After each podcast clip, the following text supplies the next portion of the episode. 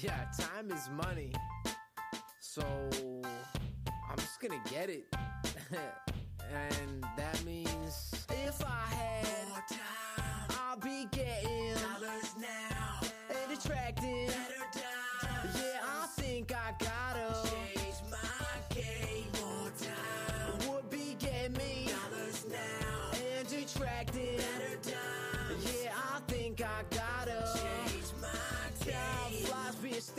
fun just disappears whenever under the gun. I work a hard style that keeps stacking up. Ain't got star power or staff to run.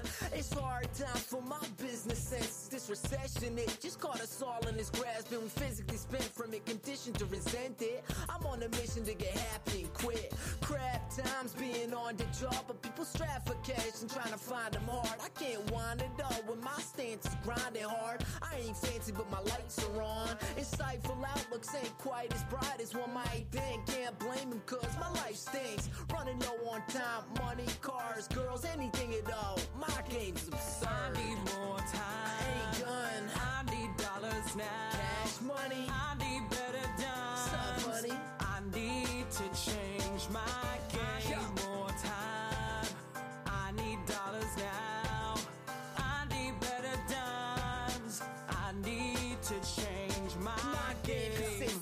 table scraps, pulling that out chicks, but I'm ashamed of that. The environment that raised me lit a fire to pay me money. Ain't everything, but it can buy me plenty. In our society, we ought to be wealthy, but at the same time, our salary's empty, so we swallow the lavish dreams, follow a master's lead. Never fulfilling that freaking bastard's greed. It's not the land of opportunity. I'm not about being a cog for fueling these corporate trustees or extorting my G's. Guru said that it ain't my steez. Dude is spreading it, it's up to my knees. Putting voodoo on all of us, we busted machines. My hustle's been clean, substance must breathe. I'm re-upping my game, hustling, I must leave. I need more time. Ain't done. I need dollars now. Cash money, I need better times. Sup, buddy? I need to change my ah, game. Yeah. More time,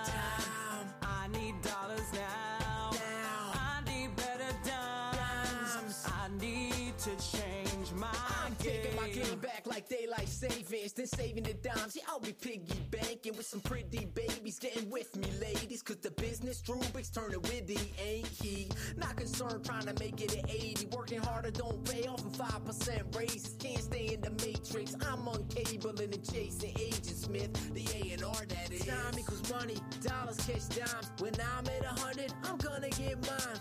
Time, money, cars, girls, but other than that, ain't got a care in the world. I need more time. Ain't done. I need dollars now. Cash money, I need better times. Sup, buddy? I need to change my uh, game. Yeah. More time,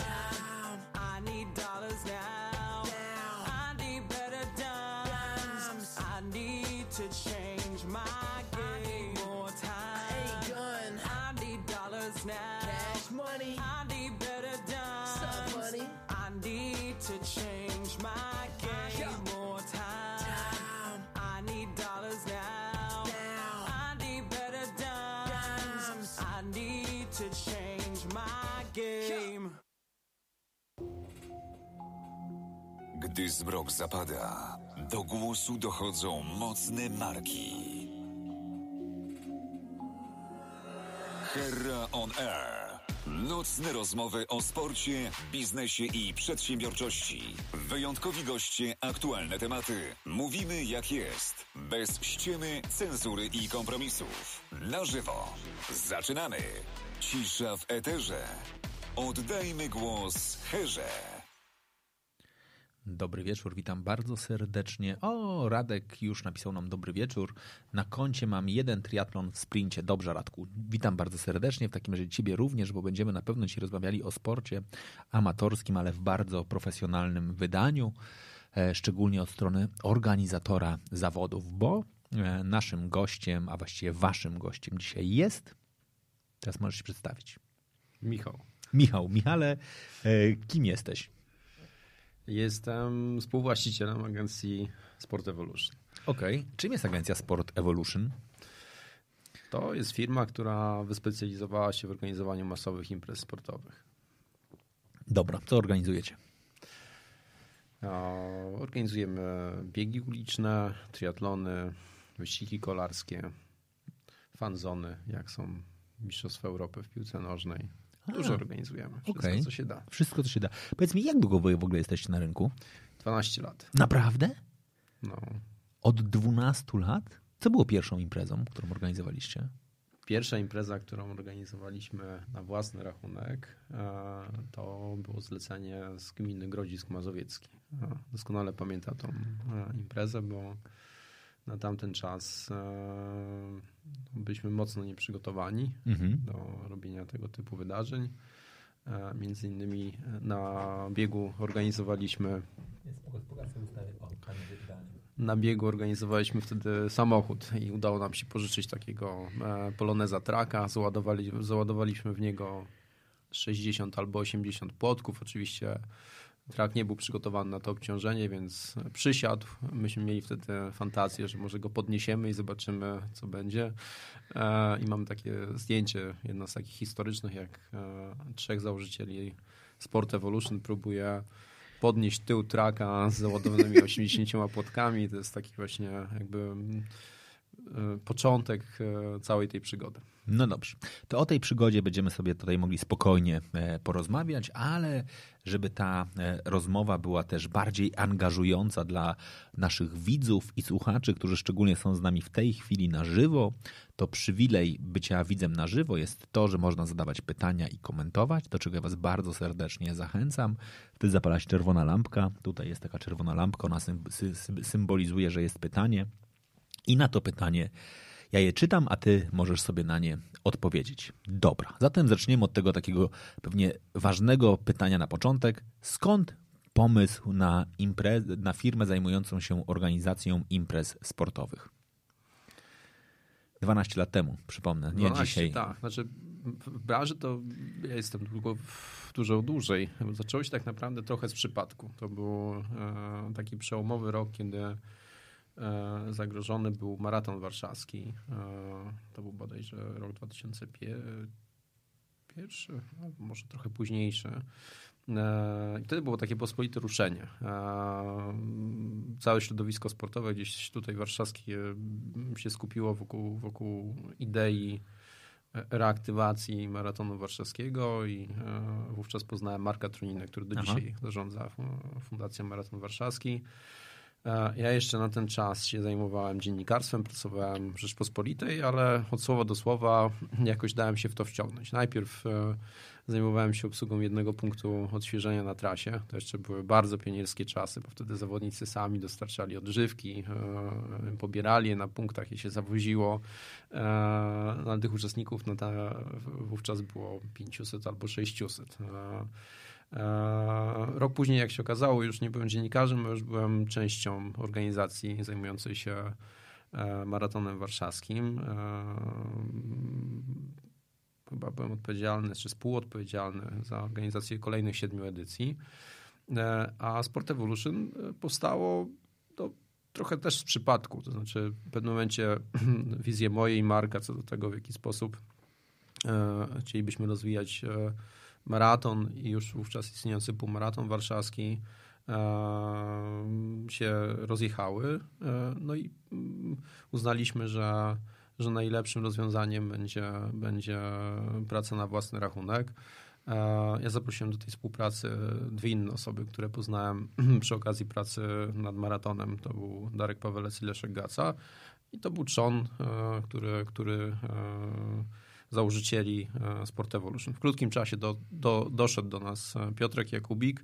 E, No i po 12 latach została nas trójka. Leszek już odszedł, e, już jak postanowił rozwijać się w innych kierunkach, ale my nadal kontynuujemy to dzieło. Jak dzisiaj nazywacie siebie, jak nie wiem, wpisujecie na stronę internetową, kim jesteśmy, jesteśmy, to kim wy jesteście? Jak wy w ogóle postrzegacie swoją firmę?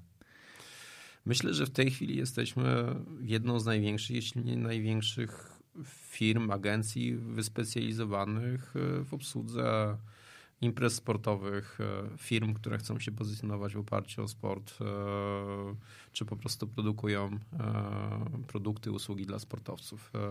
No tutaj udało nam się myślę, odnieść jakiś nadal niespektakularny, ale mimo wszystko sukces. No i tak jak na to patrzę, no to gdzieś ta droga się ukształtowała w ostatnich latach, dlatego że my jak zakładaliśmy firmę, to byliśmy przekonani, że będziemy odpowiedzialni za rynek lokalny, że będziemy robić jakieś takie małe imprezy na terenie Warszawy, e, a dzisiaj dochodzimy do punktu, w którym mm, prawdopodobnie w tym roku obsłużymy 70 e, tysięcy osobostartów. E, także. Wow.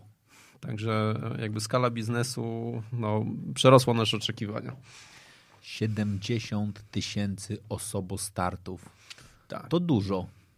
To chyba najwięcej, jeśli chodzi o, o, niezależnych operatorów na rynku, no bo oczywiście mamy duży udział sektora publicznego, jeśli chodzi o organizatorów imprez.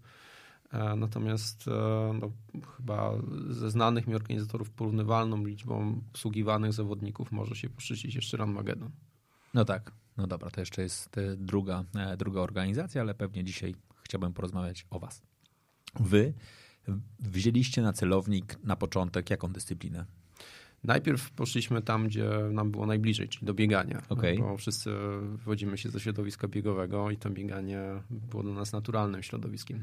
Się... Ale ty w ogóle, dobra, czy ty w ogóle byłeś biegaczem wcześniej? Tak, tak. Ja biegałem. To jakby dla wielu osób jest zaskoczeniem, ponieważ większość osób kojarzy mnie z okresu, kiedy było mnie trochę więcej. Kiedy miałeś przerwę w bieganiu? Tak, miałem długą przerwę. E, krótka przerwa wyciągnęła się do 15 lat, e, ale teraz wracam.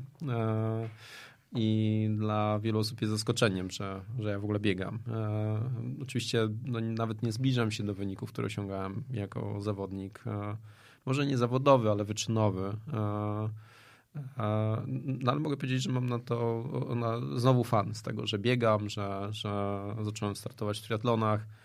E, duża satysfakcja e, i też jaka, taka większa, większa zgoda z samym sobą. No dobra, okej. Okay. Czyli ty jakby poszedłeś w kierunku, czy też jakby wyjście na początku poszli w kierunku biegania? Najpierw było bieganie, później zaczęliśmy się zastanawiać, e, w jaką dyscyplinę zaangażować swój czas, e, swoje pieniądze i tak padł wybór na triatlon. To, był, e, to była jedna z takich bardziej przemyślanych decyzji na tamten czas, bo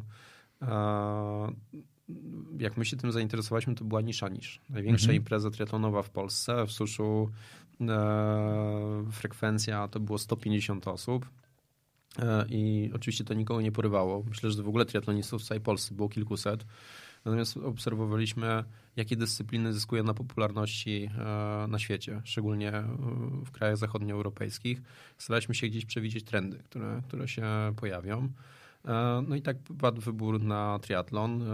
Takimi osobami, które nas do tego środowiska wprowadzały, to był Piotrek Walasiewicz, Piotrek Neter, E, z którymi się poznaliśmy, szukając kontaktów z tym środowiskiem, starając się zrozumieć e, o co w ogóle chodzi. Who is who, tak, na tym rynku. No bo oczywiście mieliśmy know-how, jeśli chodzi o organizowanie imprez, natomiast kompletnie nie znaliśmy e, ludzi ze środowiska triatlonowego. To była właśnie ta różnica między bieganiem, gdzie właściwie znaliśmy wszystkich, a triatlonem, gdzie nie znaliśmy nikogo.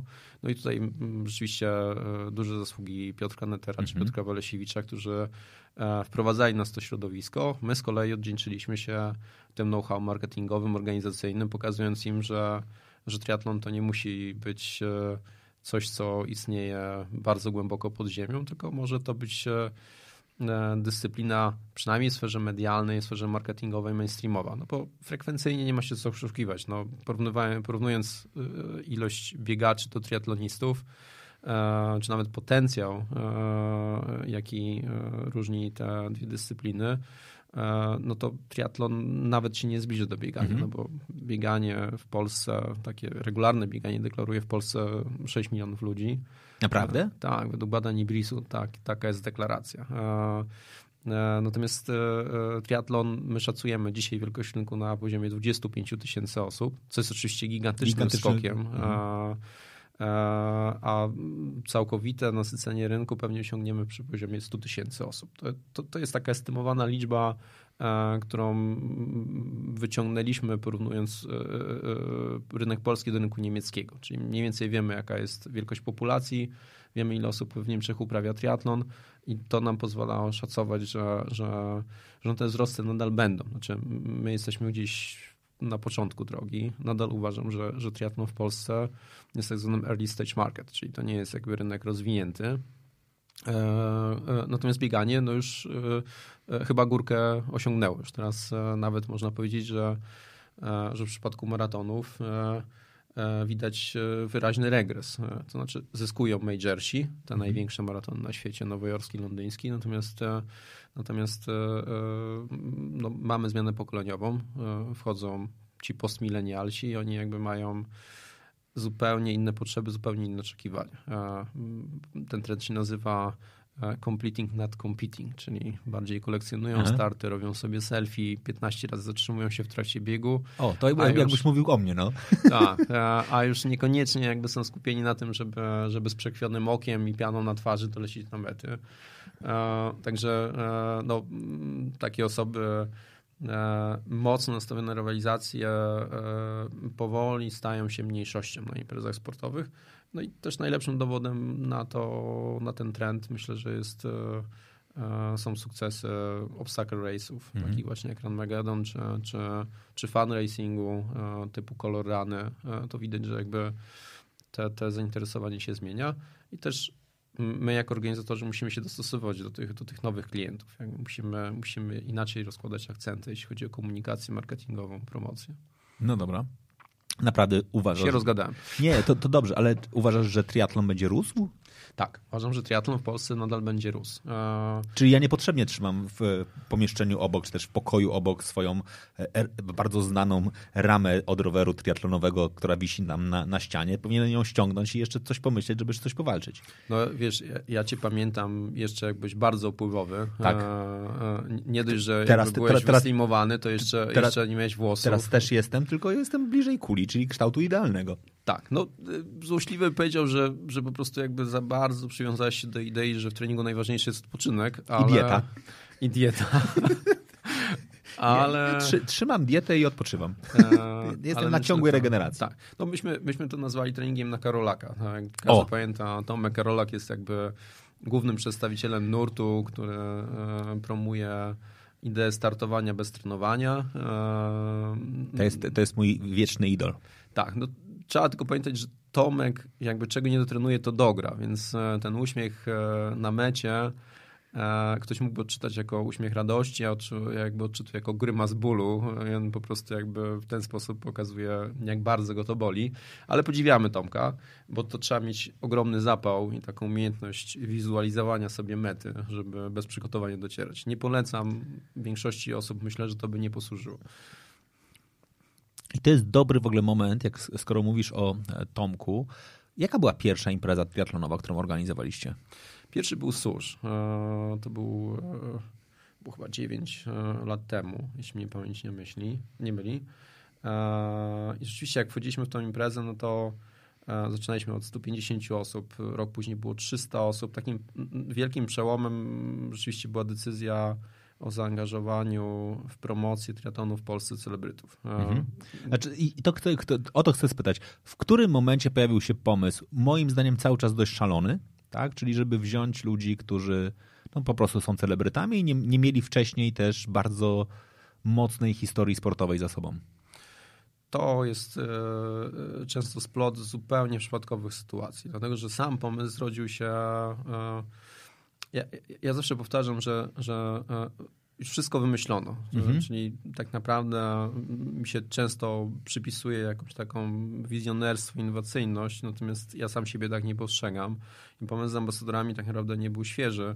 E, to był efekt oglądania telewizji. Chyba oglądałem BBC czy CNN wieczorem i akurat był materiał, który pokazywał Jennifer Lopez, która startowała w Malibu Triathlon i zebrała milion dolarów na cele charytatywne. No i to był taki strzał, mówię, ok, no to w sumie jeśli e, tam to robią, to czemu my nie moglibyśmy zaangażować, zaangażować polskich e, aktorów, polskie e, Myślałem, że, że, zadzwoniłeś do Jennifer Lopez, ona ci powiedziała, ja nie mogę, ale dam ci numer do Karolaka. E, tak, e, prawie tak było. E, natomiast rzeczywiście to tak śmiesznie czasami jest, że, że najpierw była Jennifer Lopez, a parę dni później zderzyłem się z jakimś artykułem, wywiadem, w którym Tomek Karolak w jakiejś kolorowej gazecie powiedział, że jego wielkim niespełnionym marzeniem jest start w triatlonie. Naprawdę? Tak. I jakby... Ale to czekaj, to faktycznie było tak, że wy się wpisaliście w pomysł i marzenie Tomka, a nie, że go w ogóle poszliście, błagaliście. Nie, On powiedział, nie, nie, nie, słuchaj, ja, ja, nie. ja nienawidzę biegać, jeździć na rowerze i boję się woda. Wy mówicie, nie, daj spokój, spoko dasz radę. Nie, właśnie nie, bo te, ci, którzy znają Tomka, to wiedzą, że jakby u niego proces podejmowania jest bardzo, decyzji jest bardzo spontaniczny. Jakby, e, no ja wykorzystałem ileś tam kontaktów, które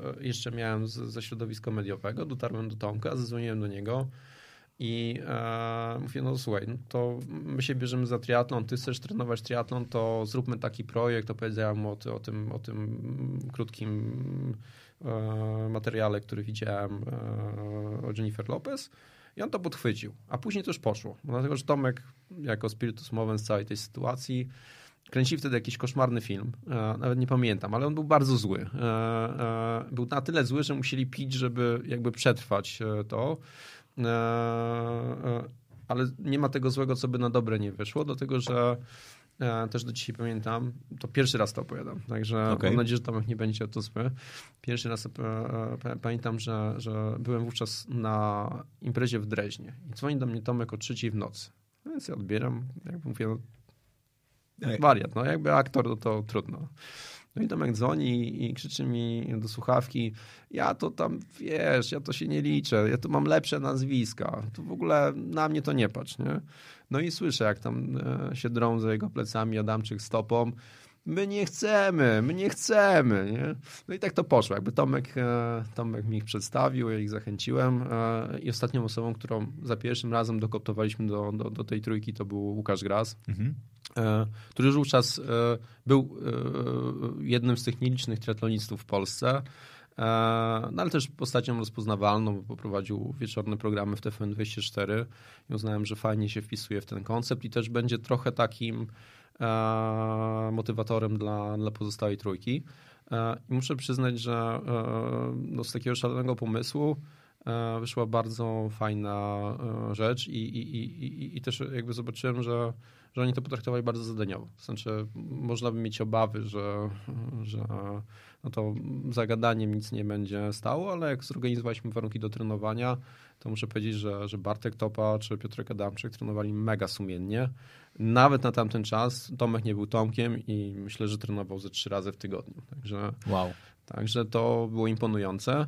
E, No i później byli kolejni, bo e, e, zawsze jakoś tak to się trafiało. Było wiele też przypadków, tak? No, Maciek Dowbor, który Mhm. jest chyba najdłużej, najdłużej w triatlonie.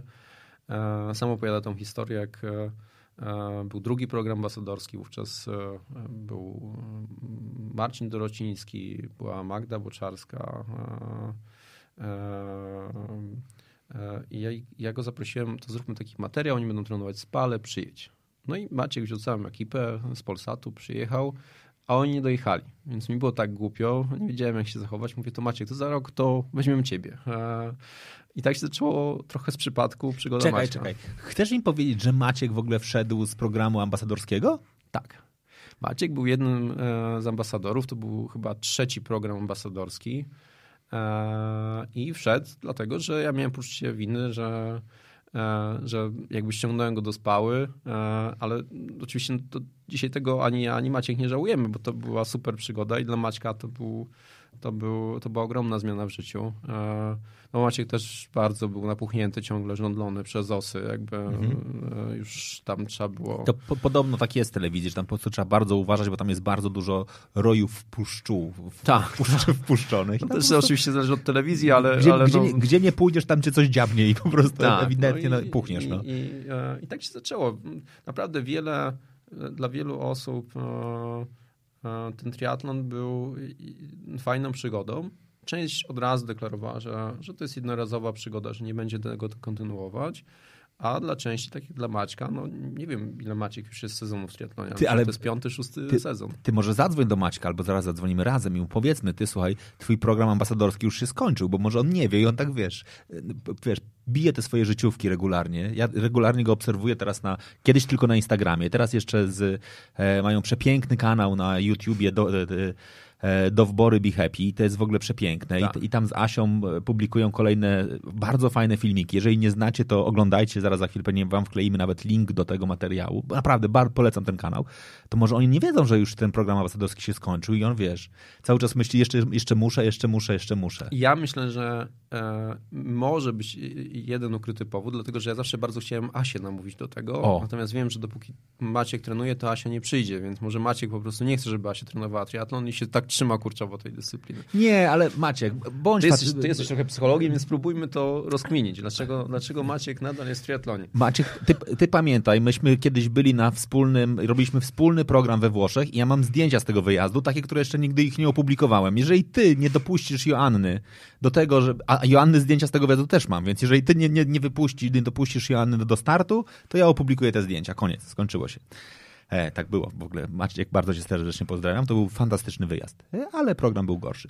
E, Krzysiek Kosa pisze dobry wieczór panów, a z, zaraz za tym e, Darek e, e, Kosa to chyba bardziej chwali ten program ambasadorski. O, to tak, to tak. No właśnie, bo on też ma, miał tam ten... No tak, tak. On, To jest jeden z tych przykładów, jak program ambasadorski może zmienić Może- życie. może zmienić życie, Może dokładnie zmienić tak. życie. E, tutaj możemy jakby chyba uchylić rąbkę tajemnicy. Możemy na- wy, wyjaśnić tym, którzy nie znają tego bardzo znanego e, triatlonisty Krzysztofa. Właściwie Celebryty można Ce- Celebryty już dzisiaj tak. nawet można powiedzieć, który mieszka tutaj niedaleko też, bo my jesteśmy na Saskiej Kępie, więc możemy tutaj też nawiązać, chyba cały czas jeszcze jest. Który? Co zmienił program ambasadorski w jego życiu? Tak, no czasami pokazują go na pudelku z partnerką. E, On bardzo nie lubi, żeby go pokazywać e, i wtedy się złości, ale generalnie e, no to jest fajna historia, no bo jego partnerka, czyli Karolina Gorczyca, znana aktorka, poznali się właśnie na triatlonie.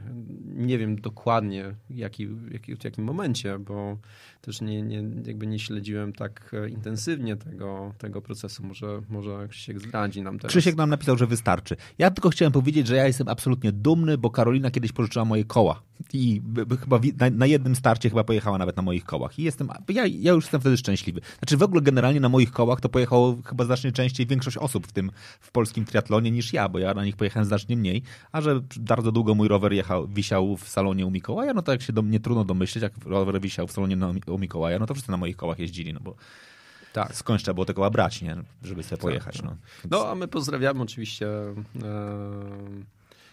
Krzyśka i jego nieco mniej znaną partnerkę.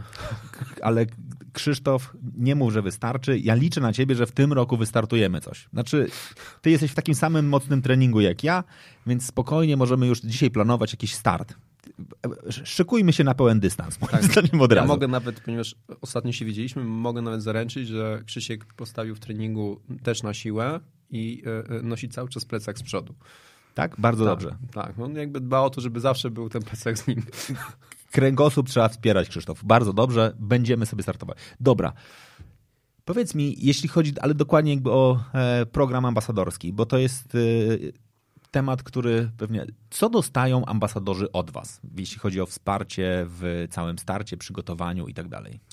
To jest coś, czym ja się szczycę, że e, przez wszystkie edycje programu ambasadorskiego my nigdy nie zapłaciliśmy ambasadorom pieniędzy. E, e, za to, że przygotowują się do startu, za to, że trenują. Ja zawsze wychodziłem z założenia, że że żeby e, to było prawdziwe, żeby to było szczere, e, no to, to musi być e, ich prywatne zaangażowanie. My oczywiście korzystaliśmy z wizerunku ambasadorów i w zamian za to dawaliśmy im wsparcie w postaci trenera, w postaci dostępu do obiektów, w postaci sprzętu. Ten sprzęt oczywiście był dostarczony przez naszych partnerów, sponsorów, tak samo z obiektami. Jeśli chodzi o trening, no to te pierwsze programy ambasadorskie prowadził Piotrek Netter, który też był bardzo zaangażowany w, w organizację tych imprez triatlonowych. Później e, zawodnicy Piotrka, e, także e, wiele osób, e, które dzisiaj no, trochę są e, takimi trendsetterami, e, można powiedzieć, że zaczynało. Między innymi Tomek Kowalski był e, przez jedną edycję e, trenerem ambasadorów. Trenerem? Tak. E, I ja doskonale pamiętam moje pierwsze spotkanie z Tomkiem. Jeszcze bardzo nieśmiałym. Dzisiaj topowy polski trener triatlonowy. To prawda. Także e, no, można powiedzieć, że, że e, ten program e, wypromował triatlon, ale też wypromował e, e, wiele nazwisk. e, Też pokazał, że- w tym środowisku są fajni, dynamiczni młodzi ludzie. Okej, no dobra. E, mamy tutaj e, dwa pytania. Pierwsze zadaje właśnie już wspomniany Krzysztof. E, Krzysiek Kosa pyta, Wojtek, tak, spróbujmy umówić się w tym roku na pierwszy trening. No nie, no nie, nie możemy dawać sobie aż takich bardzo trudnych celów. Nie, no cele muszą być, e, jednakże ja się znam trochę na stawianiu celów, cele muszą być realne do osiągnięcia. Umówmy się na start, a nie na trening, przecież to jest bez sensu. E, Filip Szołowski. E, Michał, ile według ciebie może wystartować osób za rok w Ironmanie w Polsce?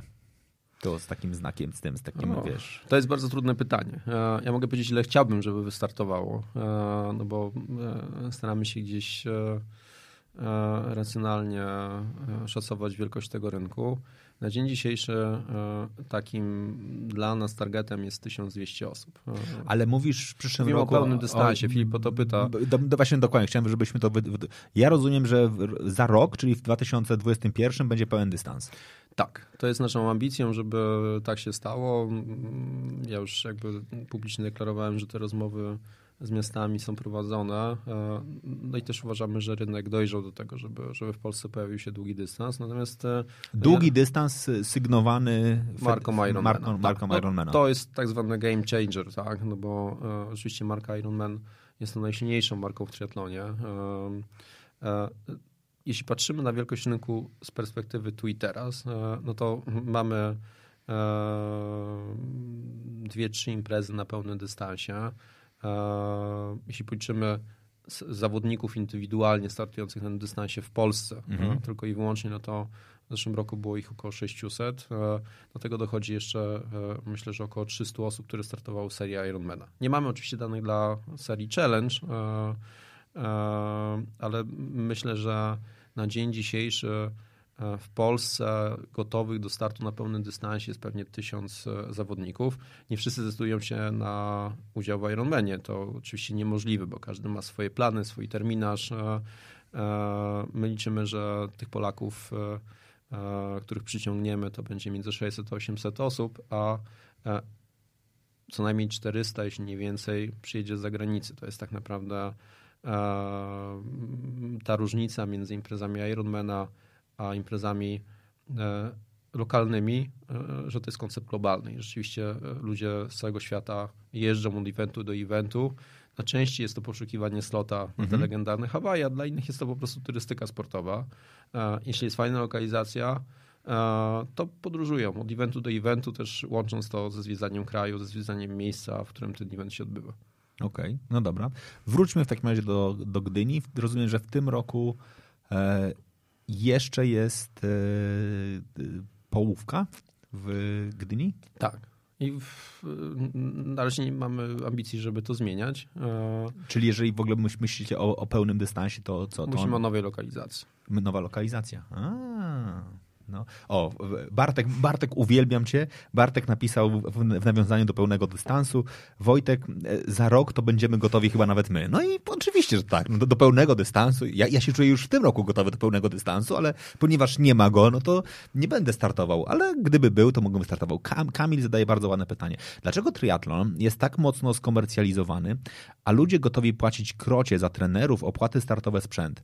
Przecież to często nie są ludzie związani ze sportem od lat czy dzie, dzie, dzieciństwa e, młodzieży, a dopiero po 40 chcąc sobie, nie no, poprawić ego. Nie wiem, czy chcą poprawić ego. Po prostu, no właśnie. Co jest takiego magicznego, twoim zdaniem, w triatlonie?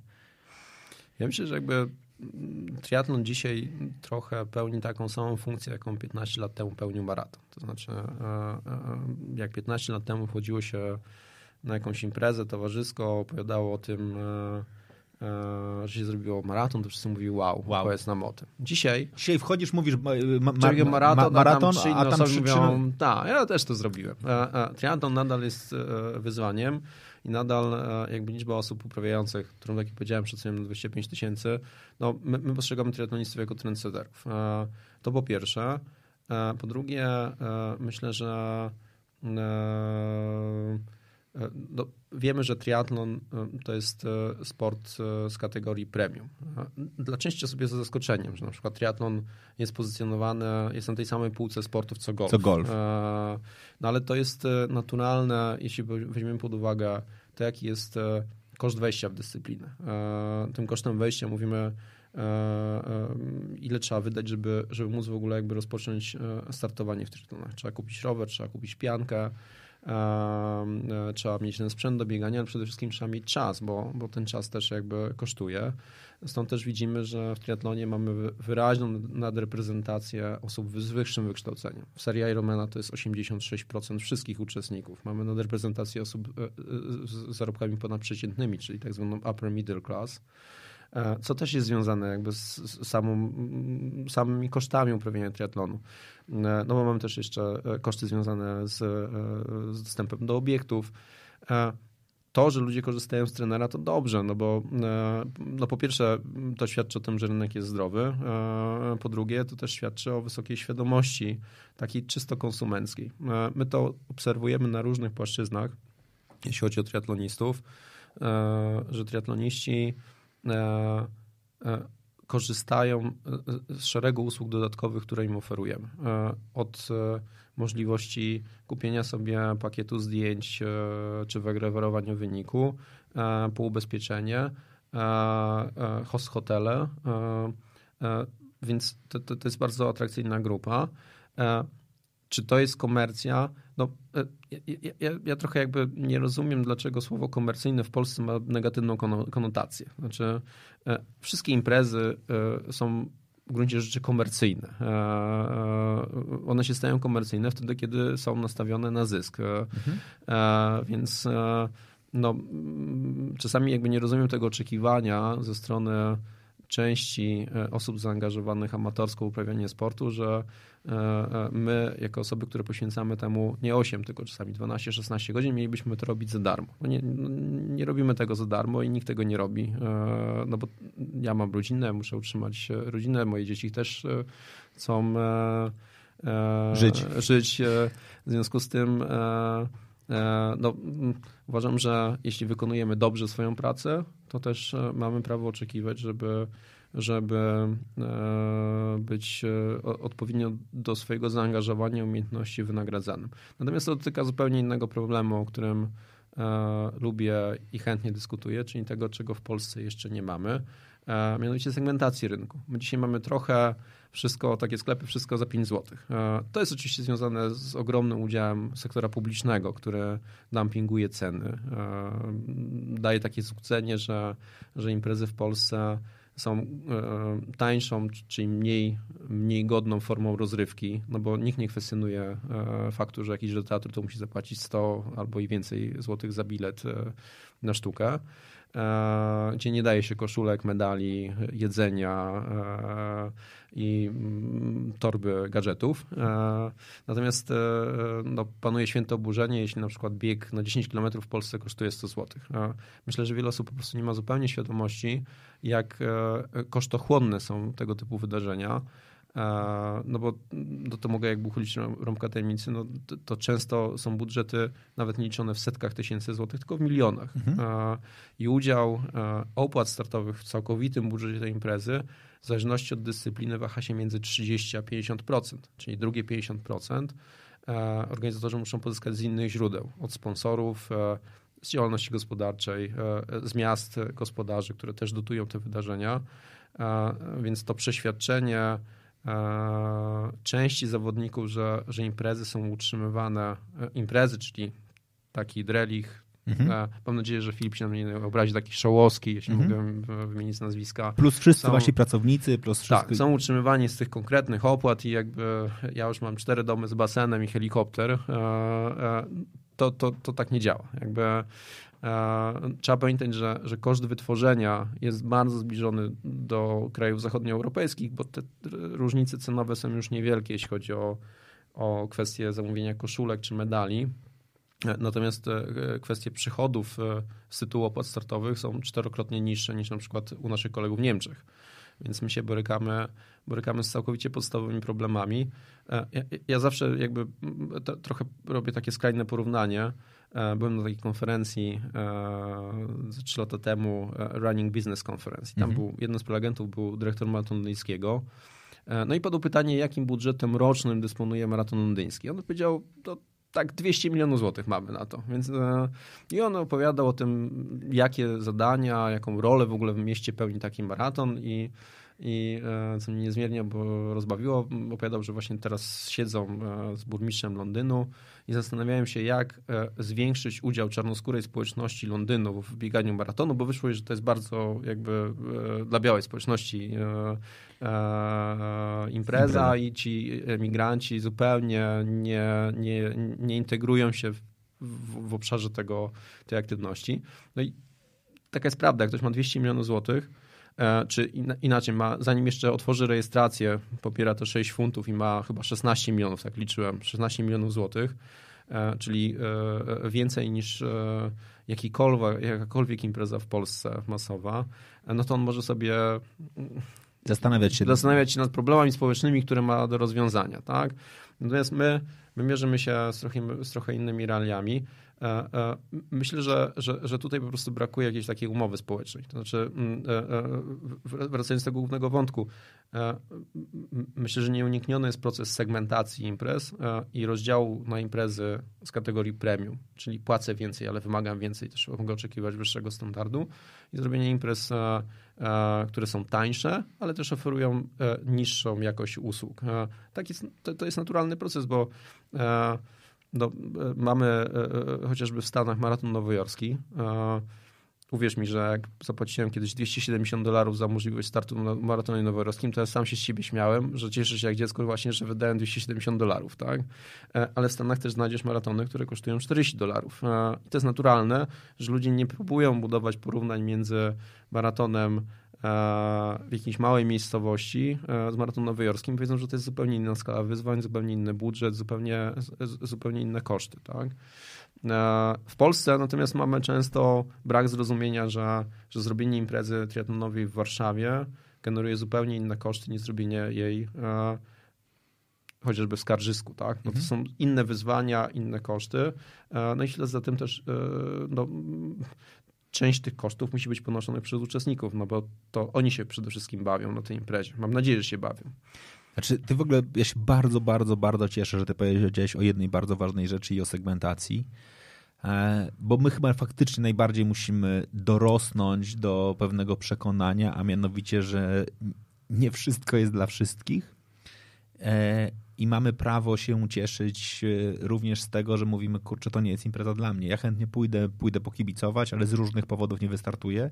Na przykład dlatego, że postrzegam budżet wejścia na, na imprezę, czyli opłatę startową za wysoką. No po prostu, tak jakby nie stać mnie na to, żeby wystartować i to jest fair i to jest ok, ale znajdę sobie inną imprezę, na której wystartuję, a my faktycznie bardzo często niestety jakby wysoka opłata startowa od razu wywołuje w ogóle dokładnie hejt, e, przekonanie, to jest w ogóle nie fair, ja chcę tam wystartować, a nie mogę, kto to w ogóle wymyślił i tak dalej. I ja strasznie się cieszę, że to ty powiedziałeś o tym Nowym Jorku, bo ja chciałem powiedzieć, że mi się marzy impreza w Polsce, naprawdę mi się marzy impreza w Polsce, która u podstaw będzie miała w ogóle E, selekcję opartą o e, w ogóle przypadek, czyli faktycznie nowojorskie losowanie. Tak jak, jak dokładnie powiedziałeś w Nowym Jorku. No ja byłem przeszczęśliwy w momencie, w którym faktycznie wylosowałem kiedyś start i, i mogłem, znaczy to nie, że bo ty powiedziałeś, że zapłaciłem, że zostałem wylosowany do tego, żeby móc zapłacić. To, to, mhm. to w ogóle byłem, wiesz, najszczęśliwszy na świecie, tak. że... To akurat w Stanach ta praktyka została uznana za, za niezgodną z amerykańskim prawem, więc dzisiaj, dzisiaj odbywa się trochę inna, inny zasadach. My oczywiście mamy takie imprezy, no bo chociażby bieg rzeźnika jest imprezą, tak, która no najpierw, okay, dobra. najpierw losuje, natomiast jest ich bardzo mało.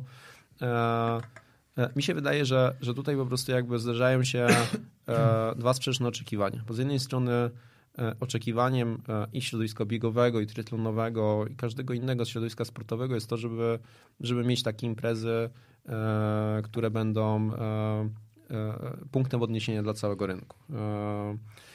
Natomiast w ślad za tym oczekiwaniem często nie idzie mm, zgoda czy zrozumienie, że, że no, to oczekiwanie też poparte, powinno być poparte e, e, to, to po prostu różnicą cenową. Tak? No jeśli chcę uczestniczyć w wyścigu kolarskim premium, e, w którym dostaję koszulkę, tak jak jest Gran Fondo, no to nie może kosztować tyle samo, co impreza małej miejscowości, w której nie dostaję nic i jadę przy otwartym ruchu. No to po prostu się nie, nie, nie, nie, da pogodzić. Coś za coś. Tak? Znaczy albo akceptuję niższy niższą cenę i e, dużo niższy standard, albo oczekuję bardzo wysokiego standardu, albo akceptuję wysoką cenę. Czekaj, bo ja teraz, y, żeby mi nie uciekło. Czy w Grand Fondo jest koszulka? Tak.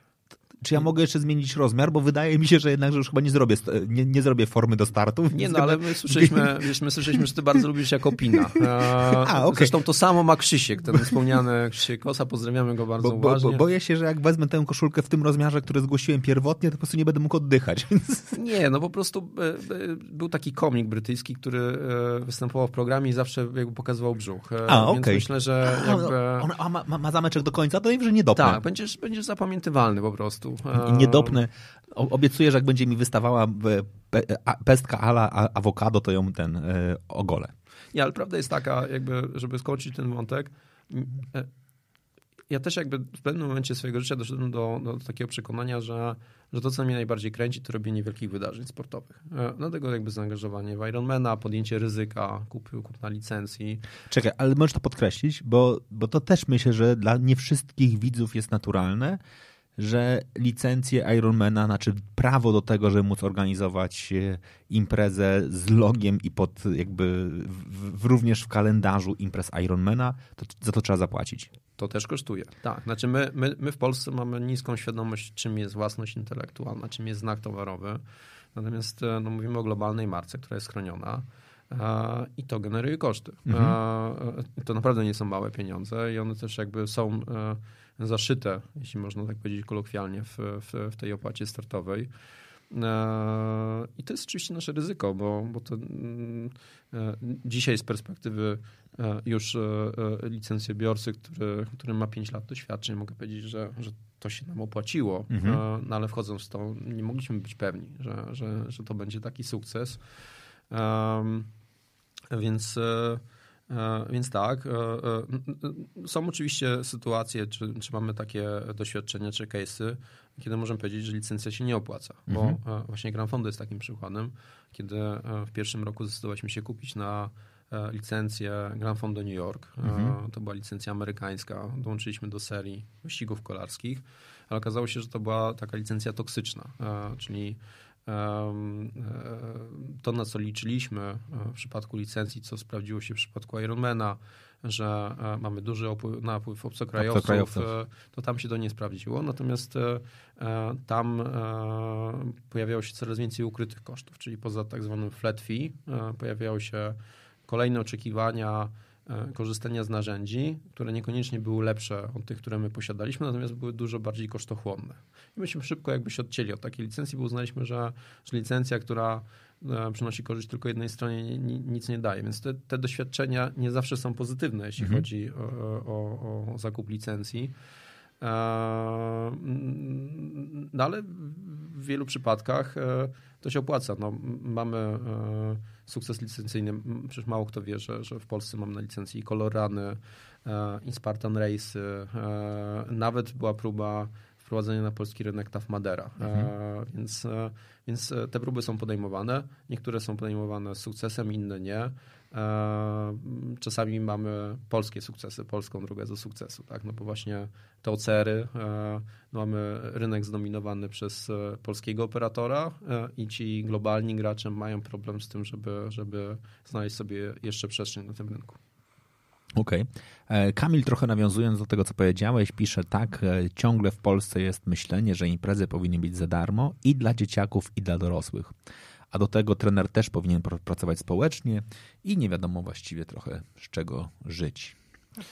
No to jest, to jest gigantyczny problem, bo ja- jakby z tym problemem się mierza e, e, troszkę to, to jest taka moja dodatkowa aktywność. E, e, Sam doskonale wiesz, że czasami angażuję się w, w, działania non-for-profit, bo też byłeś częścią projektu, który, e, który e, tworzyliśmy, e, czyli Elemental Treaty. E, Tutaj e, środki na, na realizację tego programu wyłożył Paweł Jarski, właściciel Elementala, który później zdecydował się zostać też prezesem Polskiego Związku Triatlonu. I on rzeczywiście, no, człowiek z sercem na dłoni, znaczy bardzo dużo, bardzo swoich prywatnych pieniędzy zaangażował w to, żeby wspierać zawodników. No ja próbowałem trochę gdzieś tam się przebić z taką ideą, róbmy to na zdrowych podstawach. Więc ten problem jest o tyle złożony, że no, w każdej relacji musi być dawca i biorca. I o ile, o ile rynek organizatorów jest no, już dość uporządkowany. To znaczy pojawiły się firmy, które się w tym wyspecjalizowały, które odnoszą w tym sukcesy. O tyle problem e, sportu wyczynowego w Polsce no, jest dużo bardziej złożony. To znaczy e, nawet jeśli pojawiają się dzisiaj e, donatorzy, którzy chcieliby ten sport finansować, to, to, po drugiej stronie często nie spotykają partnerów, którzy byliby gotowi te pieniądze przyjąć i odpowiednio je zagospodarować. I ja też mam negatywne doświadczenia ze, ze, sportem. O ile e, e, no, z, z, trenerami, e, z którymi się spotykam, no to jest często takie bardzo uproszczone postrzeganie świata. To znaczy, moim zadaniem jest zrobić tylko od A do D, a cała reszta to, to jakby to mnie nie inny. interesuje. Tak? Jakby to, to jest świat, który mnie dotyka, ale E, a, a dwa, nawet jeśli biorę od kogoś pieniądze, to nie e, powoduje, że na przykład nie mogę być za, nawet przeciw. E, mhm. To jest w ogóle paradoks całego polskiego sportu wyczynowego, że, że i sportowcy, i środowisko trenerskie często, najczęściej kąsa rękę, która je, je karmi. Mhm. To jest ogromna praca, która jest jeszcze do wykonania. E, ale jestem zdecydowanie zdania, że e, ani zawodnicy, ani trenerzy nie powinni robić to społecznie. Mhm. Tylko rzeczywistość jest taka, że wielu z nich e, nie potrafi się odnaleźć w tych warunkach rynkowych. I myślę, że tutaj mamy bardzo wspólne doświadczenia. Zderzamy się z sytuacją, w której staramy się coś wytłumaczyć, pokazać im trochę inną perspektywę i zamiast jakby znaleźć partnera do rozmowy, czy chociażby do dyskusji o tym, to bardzo często jakby jesteśmy odtrącani i traktowani jako, ja, ja zawsze mówię, że to, to, tak trochę było jak wchodziliśmy w triatlon, że wszyscy powiedzieli, o oni są jak Katar, za rok ich mm -hmm. nie będzie. Mm -hmm. e, ci, co, co mówili, to ich już nie ma, natomiast my nadal jesteśmy i to powinna być jakaś też taka refleksja do ogarnięcia się dla tego środowiska triatlonowego. E, zawodnikami no jest tak jak z trenerami. Niestety e, zawodnik uczy się od trenera, więc jeśli, jeśli te złe praktyki są powielane, to później ci zawodnicy też nie do końca wiedzą, czego od nich oczekuje świat. I, i, i no, trzeba e, wprowadzać tutaj dużo, dużo jeszcze świeżego powietrza jest potrzebnego. Panie Michale, fazy rozwoju klubu sportowego można podzielić na fazę społecznego rozwoju, fazę publicznego rozwoju i fazę rynkowego rozwoju klubu. Historia waszej firmy bardzo przypomina produkt klubu sportowego.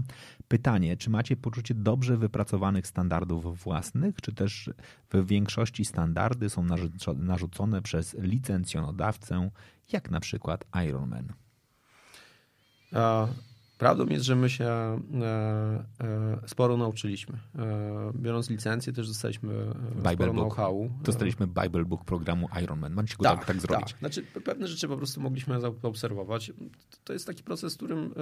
Znaczy, ja, ja zawsze podkreślam, że nauczyć się można od każdego, nawet najmniejszego organizatora. To jest rodzaj zboczenia zawodowego.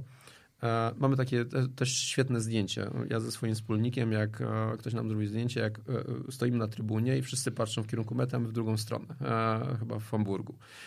Bo akurat obserwowaliśmy jakieś rozwiązanie, które nas zaintrygowało bardziej niż finiszujący zawodnik. Więc to jest proces nieustannego uczenia się. Ja jestem też wielkim entuzjastą takiego myślenia że, że, że, że, konkurowanie na rynku niekoniecznie wyklucza to, że, że, że, że w pewnych obszarach można współpracować. I też nie ukrywam, że, że szereg doświadczeń czy szereg uwag wymieniamy ze sobą. E, mamy dobre relacje z, z chłopakami z Labo Sportu, że przecież są mocnymi operatorami na rynku triatlonowym. Rozmawiamy z szeregiem organizatorów. E, dyskutujemy o tym, jak powinien ten rynek wyglądać. Często się nie zgadzamy ze sobą, e, ale jest otwartość, jest nic sympatii. No i nawet jakby uważnie prześledzić to, jak się rozwija nasza impreza, no to jest zlepek różnych rozwiązań, które myśmy przynieśli na polski grunt. E, nawet ci ambasadorzy, tak jak mówiłem, to nie był pomysł oryginalny, który ja nie jestem geniuszem, który nagle go lśniło, jabłko mu nie spadło na głowę, nie przyszedł, nie przyszedł z pomysłem, mówi, co zrobimy program z aktorami, tylko po prostu oglądałem telewizję, no, życie. E, udało mi się e, połączyć 2 plus 2, więc no, w sumie jakby podstawowa matematyka opanowana. E, e, natomiast e, to, czym się szczycę, że też myślę, że udało nam się parę rzeczy wypracować samodzielnie, którymi zaraziliśmy naszych kolegów ze świata. Jedną z tych rzeczy, która, którą mamy na bardzo wysokim poziomie, która robi duże wrażenie na naszych partnerach biznesowych za granicą, to jest nasze umiejętności w zakresie sponsoringu myśmy po prostu nie mieli wyboru. Znaczy, mm, w związku z tym, że, że te opłaty e, startowe są na takim poziomie, jakim są, znaczy nawet dzisiaj impreza Ironmana w Polsce kosztuje 70% e, e, regularnej stawki opłaty startowej w Ironmanie na mhm. świecie. W związku z tym musieliśmy się nauczyć, jak uzupełniać te braki finansowe, i tutaj udało nam się zbudować bardzo efektywne e, narzędzie i pozyskiwania sponsorów, e, obsługi tych sponsorów i utrzymywania ich. E, no bo w polskich warunkach utrzymanie sponsora takiego jak Herbalife, 8 czy 9 lat kontrakt, piąty czy szósty rok współpracy z Eneom, wiele lat współpracy z innymi partnerami, pokazuje, że jak już wchodzą, to z nami zostają. Oczywiście no, zmieniają się realia, zmieniają się strategie, nie da się utrzymać e, kogoś na zawsze. Mimo wszystko e, tutaj bym postrzegał, że mamy, mamy takie unikalne know-how, które, do którego po prostu musieliśmy się, musieliśmy się przystosować do rynku i, i, i to nam się udało. Okej. Okay. No właśnie, to z perspektywy sponsoringu dzisiaj, w którym miejscu budżetu klienta pojawia się Twoim zdaniem inwestycja w sport? Czy to jest dalej, nie wiem, na poziomie bardziej CSR-u, czy to jest bardziej na poziomie, nie wiem, budowania czegoś, co pewnie ładnie można nazwać brand awareness, czy to jest po prostu to, co często się mówi o sponsoringu sportowym. E, wielka pasja, te, pasja prezesa, który podejmuje decyzję, ok, to teraz cała firma będzie się bawiła w sport i właściwie nie mamy z tego żadnych korzyści, ale ja lubię ten sport. Nie ma co ukrywać, że akurat sponsoring w Polsce jest bardzo relacyjny. Mhm. Znaczy, e, bardzo często pierwszym powodem e, zaangażowania jakiejś firmy sponsoring jest zainteresowanie top managementu. Czy, czy to z, z poziomu marketingu, czy z poziomu e, zarządu. E, faktycznie to jest taki pierwszy impuls. Natomiast no, pewną umiejętnością jest przełożenie pasji decydentów na biznes. I to staramy się robić od dłuższego czasu, dlatego że też obserwujemy, że sponsoring mocno wyewoluował w ostatnich latach. Znaczy jeszcze 10 lat temu sponsoring może powiem tak, jak, jak, zaczynałem się tym zajmować jakieś 15 lat temu, sponsoring był traktowany jako e, e, rodzaj e, mecenatu, czyli jakby nikt nie był nastawiony na zwrotkę z tej inwestycji, tylko po prostu dawało się pieniądze, bo tak wypada, bo mhm. gdzieś tam na zachodzie tak robią. Później to wyewoluowało, wyewoluowało w, w, w takim kierunku z jednej strony dla marek mniej rozpoznawalnych w kierunku budowania rozpoznawalności marki. Część e, bardziej zaawansowanych marketerów próbowało też budować świadomość marki w oparciu o sponsoring, czyli przełożyć kojarzenie logotypu czy nazwy firmy z jej e, działalnością.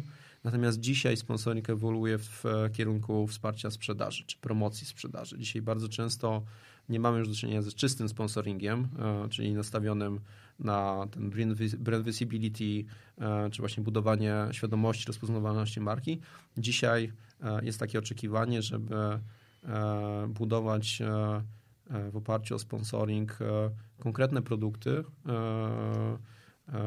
Myślę, że, że, że, że, są bardzo dobre przykłady z różnych branż ubezpieczeniowe. Tak? No tutaj jedna z firm ubezpieczeniowych, która z nami współpracuje, wspólnie z nami wypracowała produkt ubezpieczenia od kosztów rezygnacji, który mhm. był wcześniej dostępny tylko i wyłącznie e, w obszarze turystyki. E, także e, powoli nasz sposób myślenia jest nastawiony na to, jak te bazy, które, zawodnicze, które mamy, e, umiejętnie wykorzystywać do wsparcia sprzedaży, ale jednocześnie nie spowodować, że e, zgubi się ten podstawowy e, powód naszej działalności. Bo ja mam takie poczucie, że my działamy w, w, w rozrywce. To jest typowy entertainment i, i, musimy dostarczać przede wszystkim rozrywki na wysokim poziomie, co nie wyklucza też dostarczenia usług, które są komplementarne do tej podstawowej. No bo no, naturalną rzeczą jest to, że jeśli ktoś idzie na zawody sportowe, to gdzieś będzie spał, gdzieś będzie jadł, e, e, coś chce z tego sobie trwałego zabrać. E, I tutaj pojawia się między innymi temat merchandise storów, mhm. grawerowania, ramek pamiątkowych, etc ale też chce się czuć bezpiecznie, jak jedzie na te zawody, jak jest na tych zawodach. Tu się pojawia kwestia ubezpieczeń sportowych.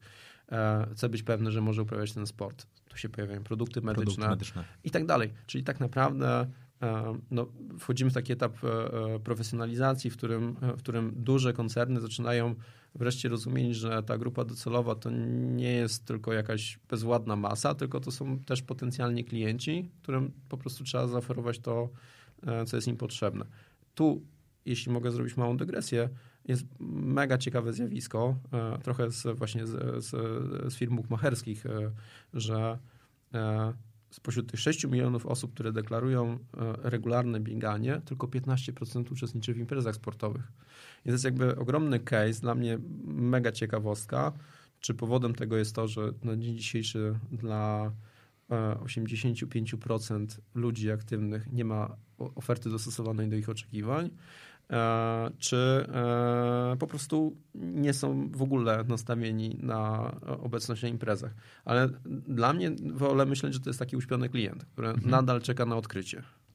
I myślę sobie, że dokładnie jak ktoś by usiadł do tego metodologicznie i przeanalizował potrzeby tych biegaczy, to myślę sobie, że mogłoby się pojawić całkiem ciekawy, inny koncept, tak, jakby aktywizacji na poziomie zawodów, tak, czy też jakby imprezy, może inaczej, e, biegowej, która mogłaby do nich dotrzeć. Ja bym chciał wrócić do tego, e, do, do ubezpieczenia od kosztów rezygnacji. Bo myślę też sobie, że to też jest dobry moment na to, żeby wytłumaczyć, szczególnie, że słucha nas trochę osób zaangażowanych w e, starty, Dlaczego tak jest, że jest taki moment, w którym nie można zmienić zawodnika, nie można przekazać pakietu startowego i właściwie dlaczego ty, zły organizatorze, nie chcesz wyrazić zgody na to, że na dwie godziny przed startem nie mogę przyjść i powiedzieć właściwie to ja teraz nie wystartuję i za mnie wystartuje mój kolega Henryk. Że powodów jest cała masa. Ja mogę jakby skupić się na to z perspektywy e, mojej firmy i skali biznesu, który prowadzimy. E, e, tak jak powiedzieliśmy, nasza firma aktualnie obsługuje około 70 tysięcy osób startów. E, tak naprawdę gdyby tylko 1% tych uczestników skierowało do nas jednego maila, to już oznacza bardzo intensywną komunikację. My jakby musimy sprostać temu wyzwaniu. Oczywiście ilość osób, które ma potrzeby komunikowania się z nami jest dużo większa.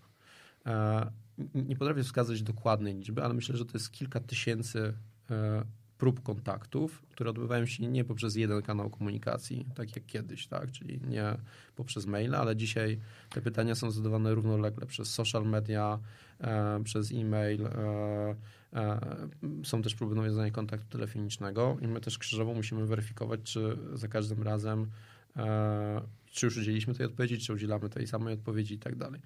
Na to się nakłada oczywiście oczekiwanie, żeby organizatorzy byli możliwie elastyczni. E, tylko, że elastyczność polega też na tym, że e, każda zamiana zawodnika to jest praca, którą trzeba wykonać. To generuje jakiś czas. E, nawet jeśli generuje minutę i załóżmy, że tysiąc osób chciałoby zmienić swój pakiet, to jest tysiąc minut, które ktoś musi poświęcić na to, żeby, żeby ten proces obsłużyć i musi to zrobić poprawnie. E, bardzo często organizatorzy w tym modelu decydują się na, na, na rozwiązanie, które mówi: OK, będziemy do pewnego momentu taką usługę świadczyć, e, ale e, musi być wniesiona tak zwana opłata manipulacyjna, która zrekompensuje nam koszty pracy związane z tą zmianą. I my też przy niektórych eventach taką politykę stosujemy. Czasami jest to niemożliwe. Jest to też niemożliwe właśnie z uwagi na pieniądze czy środki budżetowe, którymi dysponuje organizator. No bo postawmy się w sytuacji organizatora biegów, które bierze od zawodnika 50 zł, czyli e, jak ma 1000 uczestników, to ma tyle, ile ma pieniędzy. 50 Czyli nawet tysięcy, nie no. tak, nie jest w stanie nawet jakby No, pokryć nie, jednego etatu No. tak, e, z tego. E, e, a przecież impreza na tysiąc osób to już jest całkiem spora impreza. E, no i on ma jeszcze jakby e, wziąć na siebie ciężar e, przepisywania pakietów. Zawodnicy często nie rozumieją, że, że, że ten koszt, on się nie rodzi na samej imprezie, on, on, on się rodzi dużo wcześniej, no bo sam pakiet świadczeń socjalnych dla tego zawodnika w postaci medalu czy koszulki, zamówienia muszą być realizowane często z bardzo dużym wyprzedzeniem. No, dla przykładu e, plecaki na Ironmana są zamawiane w grudniu, e, e, No, czyli na są. 9, miesięcy, na 9 miesięcy przed wydarzeniem. I my już ten koszt ponosiliśmy, tak? czyli jakby musieliśmy podnieść to ryzyko, wyestymować pewną liczbę uczestników końcową i mieć świadomość tego, że, że jeśli się przestrzelimy w zamówienia, no to już jest jakby nasza strata, czy jakby musimy, musimy też zarządzać tym ryzykiem.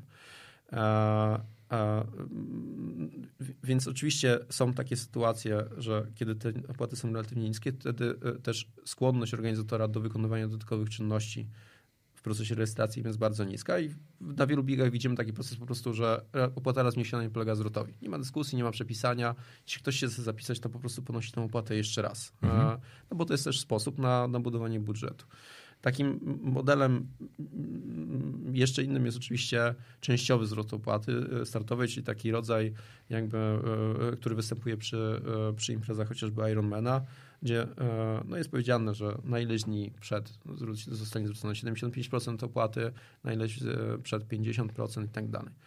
W Polsce e, e, ja doszedłem do takiego przekonania, że e, e, jeszcze dużo, e, dużo wody musi e, e, upłynąć w rzece, żeby, żeby zmienić myślenie czy postrzeganie, jak, czym jest opłata startowa i jak, jakim stopniu zawodnik powinien partycypować w budżecie imprezy. Więc najmądrzejszym, chyba najlepszym rozwiązaniem było po prostu wprowadzenie ubezpieczenia. Doszliśmy do takiego punktu, no jeśli my nie mamy skłonności do zwracania, bo, bo, bo dla nas to jest zbyt duże ryzyko, że, że nam się to wszystko na koniec nie zepnie, Nie zepnie. to stwórzmy możliwość zawodnikom, żeby oni się czuli bezpiecznie. Jeśli już muszą wydać na imprezę e, 500 czy 1000 złotych, e, e, no to e, dajmy im możliwość ubezpieczenia tej opłaty. Jeśli złapią kontuzję, jeśli nie dojadą na start z powodów losowych, zepsuje im się samochód i będą w stanie to udokumentować, ubezpieczyciel zwróci pieniądze. E, To naprawdę nie jest wysoki koszt, e, a daje takie poczucie komfortu. Skoro robimy to przy zakupie wycieczek, e, e, skoro robimy to przy zakupie biletów lotniczych, to dlaczego nie moglibyśmy robić tego przy imprezach sportowych? Bardzo prosta konkluzja. Znaczy, zrobiliśmy coś, co jest trochę odpowiedzią na potrzeby rynku. Znaczy, jeśli zawodnicy mają do nas pretensje, że nie mogą e, oddać czy zamienić pakietu, no my mówimy, OK, no my nie możemy sobie na to pozwolić, ale możesz to ubezpieczyć. Dobra, Tomek pyta, osoba na liście startowej to klient czy zawodnik? Badacie satysfakcję klienta łamane na zawodnika? Oczywiście, że tak. E, Po każdym dużym evencie wysyłamy do zawodników ankiety e, i w zależności od imprezy e, badamy wskaźnik satysfakcji, co jest zresztą dla nas źródłem cennej wiedzy o tym, gdzie powinniśmy zrobić tak zwany improvement, czyli gdzie mamy słabe strony. Na przykład dwa lata temu bardzo niekorzystnie została oceniona przez zawodników strefa finishera na Ironmanie w Gdyni. I od razu jakby skupiliśmy się na tym elemencie, e, przeczytaliśmy uwagi, staraliśmy się zapoznać, co konkretnie nie spełniło oczekiwań zawodników. E, No i wprowadziliśmy szereg zmian. E, e, Zarówno jeśli chodzi o kwestie e, estetyki serwowania e, owoców, e, posiłku regeneracyjnego, batonów, e, po całą strefę regeneracji, masażu, jak to powinno wyglądać. I rok później jakby no, była diametralna zmiana. Przepaść. To nie jest tak, że, że my y, jakby nie słuchamy. E, Uważnie słuchamy. Oczywiście musimy wyciągać pewną średnią, bo, bo są skrajności. Są ludzie, którzy no, przyjeżdżają już z nastawieniem szukania dziury w całym i, i, i, i- takie skrajne poglądy, albo hiperentuzjastyczne, albo hipernegatywne muszą być odrzucane. Szukamy pewnej średniej, e, ale na pewno nie jesteśmy wobec siebie bezkrytyczni i, i, jeśli ktoś bardzo uważnie obserwuje, e, jak zmienia się event e, w Gdyni, to zauważy, że na przestrzeni pięciu lat zmieniliśmy i usytuowanie miejsca mety, i usytuowanie strefy e, zmian, zmieniliśmy trasę rowerową, zmieniliśmy trasę biegową, zmieniliśmy miejsce strefy finishera, e, zbudowaliśmy dużo, większą, e, dużo większe miasteczko, e, więc e, to jest proces, jakby ta impreza się e, bardzo zmienia. E, myśmy mieli taką nawet e, zwrotkę od, e, od firmy, która dostarcza nam hal namiotowe, że na pierwszą imprezę przywiozła nam 500 metrów kwadratowych namiotów, a w ostatnim edycji to już było kilka tysięcy metrów kwadratowych. E, I oni powiedzieli, że wtedy przyjechali e, solówką, czyli taką e, e, krótką ciężarówką, a na ostatnią imprezę musieli przyjechać dwoma tirami. Okej. To ten. To jest duża, e, duża rzecz. Ja niestety mogę się e, tutaj trochę przyznać, że po ostatnim moim starcie w Gdyni nie wiem, gdzie jest meta, bo e, tam akurat nie dobiegłem. Ale to było w, pełni przemyślane wszystko, że miałem inny pomysł. Możemy ci wysłać zdjęcie. Pomysł na No. na pewno gdzieś sobie, na, na pewno sobie znajdę kie- kiedyś. e, te- Teraz jak już e, wiadomo, że Krzysiek e, mobilizuje mnie do kolejnego treningu, to, e, to na pewno kiedyś jeszcze tę, tę metę zobaczę. W którym momencie pojawił ci się pomysł, dobra, było bieganie, jest triatlon, czas pomyśleć o kolarstwie? No, to jest jakby naturalny e, kierunek rozwoju. E, e, szukamy e, cały czas takiej przestrzeni, w której moglibyśmy się rozwijać. E, I obserwujemy e, rosnącą popularność kolarstwa szosowego dla amatorów. To nie jest tak, że jakby pojawił się po prostu mm, teraz będziemy robić rowery. I to są jakieś tam rowery. Wiemy, co na rynku jest. Wiemy, że mamy bardzo dobrze rozwinięty, rozwinięty rynek MTB. E, Mhm. Dużo graczy, du, bardzo Mhm. dużo, dużo organizatorów. I z mojej perspektywy na przykład rynek MTB w Polsce jest rynkiem dojrzałym i nasycony. E, Nie bez mankamentów, pewnie można byłoby tam poszukać e, jakiejś jakości, ale, ale generalnie próg wejścia w, w organizacji imprez MTB no jest wysoki. Natomiast dla mnie pewnym terenem dziewiczym czy niszowym jest, jest kwestia właśnie kolarstwa szosowego, profesjonalnych wyścigów kolarskich dla amatorów, które w Europie e, no, czasami osiągają wręcz niewiarygodne rozmiary, no bo mamy e, Cyklasik w Hamburgu, e, 18 tysięcy ludzi startujących e, w wyścigu kolarskim, e, mieliśmy Veloton w Berlinie, 12 tysięcy ludzi, E, Mamy e, Le Tour, e, czyli e, wyścig dla amatorów, który towarzyszy zwykle e, pierwszemu etapowi Tour de France, wyprzedawany w niesamowitym tempie. E, Mamy też imprezy w Szwecji, e, chyba największą, e, ponad 20 tysięcy uczestników, więc widać, że, że ludzie chcą takich imprez. Oczywiście to znowu nie była taka decyzja prosta. Zróbmy po prostu kolejny wyścig kolarski, no bo no, nie odkryliśmy koła. Tak? Mhm. No, wyścigi kolarskie w Polsce są, były i będą. Postawiliśmy po prostu na stworzenie zupełnie nowego segmentu, czyli kolarstwa szosowego premium. Chcieliśmy dotrzeć do tego klienta, e, którego e, mamy już, e, myślę, zagospodarowanego całkiem dobrze w triatlonie, nieźle w bieganiu. Chcieliśmy stworzyć też alternatywę dla, dla naszych klientów. Mamy świadomość, że statystycznie średni czas przebywania w triatlonie to są 3 lata. E, Po tym czasie po prostu ludzie są zbyt wyczerpani, żeby dalej angażować tyle swojego czasu, energii w uprawianie triatlonu. Sam tego doświadczyłeś, wypadają z tej dyscypliny. Jakby, Ja, e, jak, jak teraz to powiedziałeś, się trochę tak dobrze poczułem, bo ja byłem nawet ponad 3 lata, więc wy, wypadłem zgodnie ze statystyką. Tak, no jakby statystyka tutaj wzięła górę. Najgorsi są Natomiast- ci moi koledzy, którzy nie, nie czytają danych i cały czas tam siedzą. Tak, e, może dobrze. E, e, no ale to jakby to, to, to, była prosta konkluzja. Znaczy, e, my wiedzieliśmy, że, że, że, że ci zawodnicy do triatlonu przynajmniej w jakiejś części skądś przyszli i dokądś wrócą. E, Część przyszła ze środowiska biegowego, część z kolarskiego, znacznie mniejsza część oczywiście ze środowiska pływackiego, stąd mniejsze zainteresowanie akurat tą sferą, ale nie wykluczam, że w przyszłości ona też będzie dla nas jakimś obszarem do zagospodarowania. E, I chcieliśmy dać im alternatywę. Znaczy, jeśli czujesz, że, że twoja przygoda z triatlonem powoli się kończy, ale nie, nie kończy się twoja przygoda ze sportem, no to okej, mam dla ciebie fajne imprezy biegowe, mam dla ciebie fajne imprezy kolarskie. Być może w jakiejś e, e, bliższej lub dalszej przyszłości będziemy mogli zaproponować jakieś, e, e, e, jakąś fajną alternatywę w obszarze open water, który w Polsce no jest znowuż niszą niż, ale na przykład już w takiej Hiszpanii czy we Włoszech potrafi przyciągnąć nawet 5 tysięcy osób, które po prostu skakują do wody i płyną e, parę kilometrów. E, więc to jest jakby naturalny rozwój firmy e, nastawiony na słuchanie klienta czy zawodnika.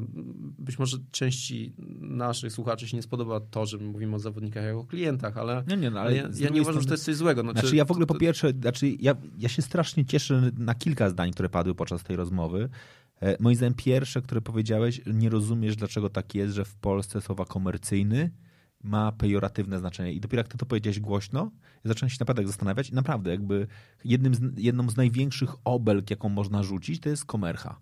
Albo to jest komercyjne. A naprawdę jak sobie myślisz ty, ej, ale jak to? No. Dlaczego nie, nie mówimy e, ktoś to robi po prostu profesjonalnie, tak? A to, że na tym zarabia, to dobrze.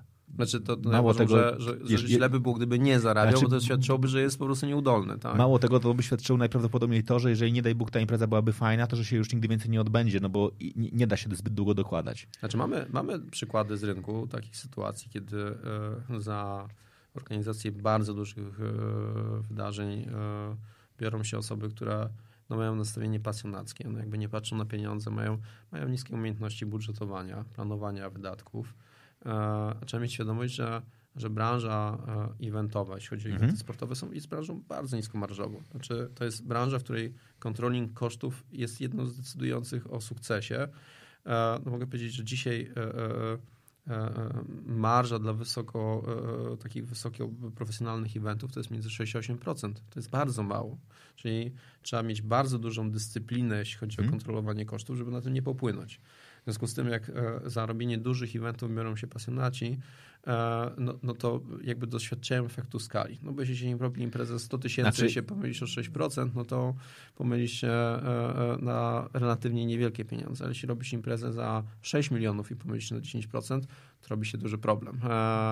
Więc, więc to też jest branża, która wymaga i dyscypliny, i, i, i pewnej wiedzy e, o ekonomii, i też jakby e, e, zrozumienia, że no nie da się skoczyć z marży 6 na 16%, bo e, no to jest taka, to, to jedno z dwojga, albo, albo poleci po jakości, e, albo nawet po bezpieczeństwie tych uczestników. E, e, Jedyne, co można robić, no to z mojej perspektywy edukować, Mhm. pokazywać, e, że, że no to jest droga donikąd, że oczywiście można się wyżyłować, ale po jakimś czasie po prostu trzeba też budować wzajemne oczekiwania. Znaczy, naturalnym oczekiwaniem, całkiem dla mnie zrozumiałym jest to, że jak ktoś płaci za Ironmana 1000 zł, to przyjeżdża i oczekuje czegoś, co będzie ekwiwalentem tej kwoty.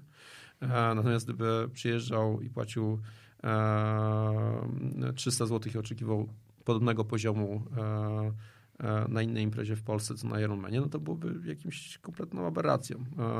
E, Ale trochę tak jest. Czasami jakby, e, ja wiem, że to jest margines, e, ale ten margines, mamy dzisiaj takie czasy, że rzeczywiście gdzieś media społecznościowe wybijają ten, ten, ten brak rozsądku i często można odnieść wrażenie, że że ten, ten promil czy, czy, czy yy, niewielki procent całej tej Krzy- społeczności. krzykaczy. Tak, to jest, to jest, to jest głos całej, całej tej społeczności. Natomiast y, no, ja wierzę, że, że, że, że są, są na tym rynku osoby, które no, przecież odnoszą sukces w biznesie i doskonale to rozumieją. E, Myślę, że, że e, e, e, to jest taki proces, który też mocno muszą się zaangażować inni organizatorzy. Tu czasami mam takie mocne pretensje do, do moich kolegów, e, którzy się zajmują, zajmują rynkiem e, eventów e, sportowych, że e, e, my często mówimy, że my jesteśmy takim taranem. To znaczy, Mhm. jakby bierzemy na siebie cały ten hejt, e, podnosimy ceny, mówimy, tłumaczymy, trzeba to zrobić, jakby tworzymy warunki czy przestrzeń do tego, żeby inni gracze rynkowi mogli też podnosić e, opłaty startowe, a często zamiast jakby e, e, okazywać nam solidarność, robią coś dokładnie na odwrót. Czyli wtedy, kiedy my podnosimy, to nie obniżają. E, co jest no, mm, jakimś snem szaleń, szaleńca, tak? No bo to jest jak siedzenie na, na gałęzi i, i piłowanie i cały czas. Okej, dobra. E, e, Tomasz e, pisze do nas, dobry wieczór, słucham was dopiero od kilku minut. To już ci wyjaśnię, na koniec pamiętaj, żeby już mógł też sobie odsłuchać całej audycji. Ale już, już przechodząc do twojego pytania. Jak z perspektywy pozyskiwania sponsorów definiujecie w kilku zdaniach statystycznego triatlonistę w Polsce? Jakie posiada cechy, atrybuty, wiek, status społeczny? No właśnie, to jest ciekawe. Czy wy w ogóle myśląc o sponsorach e, ko- komunikujecie bardziej wartość zawodnika, czy bardziej wartość imprezy i e, jakby dookoła jakby całego wydarzenia, które się dzieje nie wiem, w danej lokalizacji? Że impreza e, taką, jaką my oferujemy, jest imprezą, która analizuje się na kilku poziomach. Oczywiście target grupa jest istotna, e, no bo mm, wiedząc, e, kim jest nasz klient, możemy też szukać, e, e, powiem kolokwialnie, linkowania z naszymi partnerami. Stąd też widać, że często naszymi partnerami e, są e, firmy e, nastawione na, klienta premium. Partnerem motor- motoryzacyjnym Ironmana w Polsce jest Mercedes, e, e, nie marka popularna. Mało tego, jeszcze do tego jego bardzo charakterystyczny model w postaci V-klasy, więc jakby to już w ogóle Tak. Jakby najbardziej niszowe auto, jakie można sobie wyobrazić. No. No tak, ale dobrze, dobrze jakby trafiające w potrzeby Ide- grupy docelowej. Idealnie wpisujące się w potrzeby grupy docelowej. No. E, dokładnie tak. E, e, w sektorze bankowym naszym partnerem jest i handlowy, czyli największy bank inwe- inwestycyjny świata. To są firmy, które oczywiście nie są głuche na przekaz dotyczący target grupy. My oczywiście w pewnym uproszczeniu powiem, że to triatloniści, tak jak się często o nich myśli, to są mężczyźni z kryzysem wieku średniego. E, To znaczy, rzeczywiście e, e, to ostrze komunikacji jest nastawione na mężczyzn z dużych miast w wieku między 34 a 44 lata, wykształconych, z wyższym wykształceniem i zarobkami powyżej przeciętnej. Czyli my też jakby no, budujemy ten przekaz, jeśli chodzi o działania profrekwencyjne, do tej konkretnej grupy. Czasami dzieją się rzeczy, których nie rozumiemy. Na przykład e, e, e, dwa lata temu mieliśmy nagłe, e, nagłe przesunięcie target grupy wśród kobiet i radykalny wzrost liczby uczestniczek w triatlonie, czego do końca nie rozumiemy, które konkretnie nasze działanie przyczyniło się do, do, do, do, do czegoś takiego, ale, ale no staraliśmy się znaleźć przyczynę.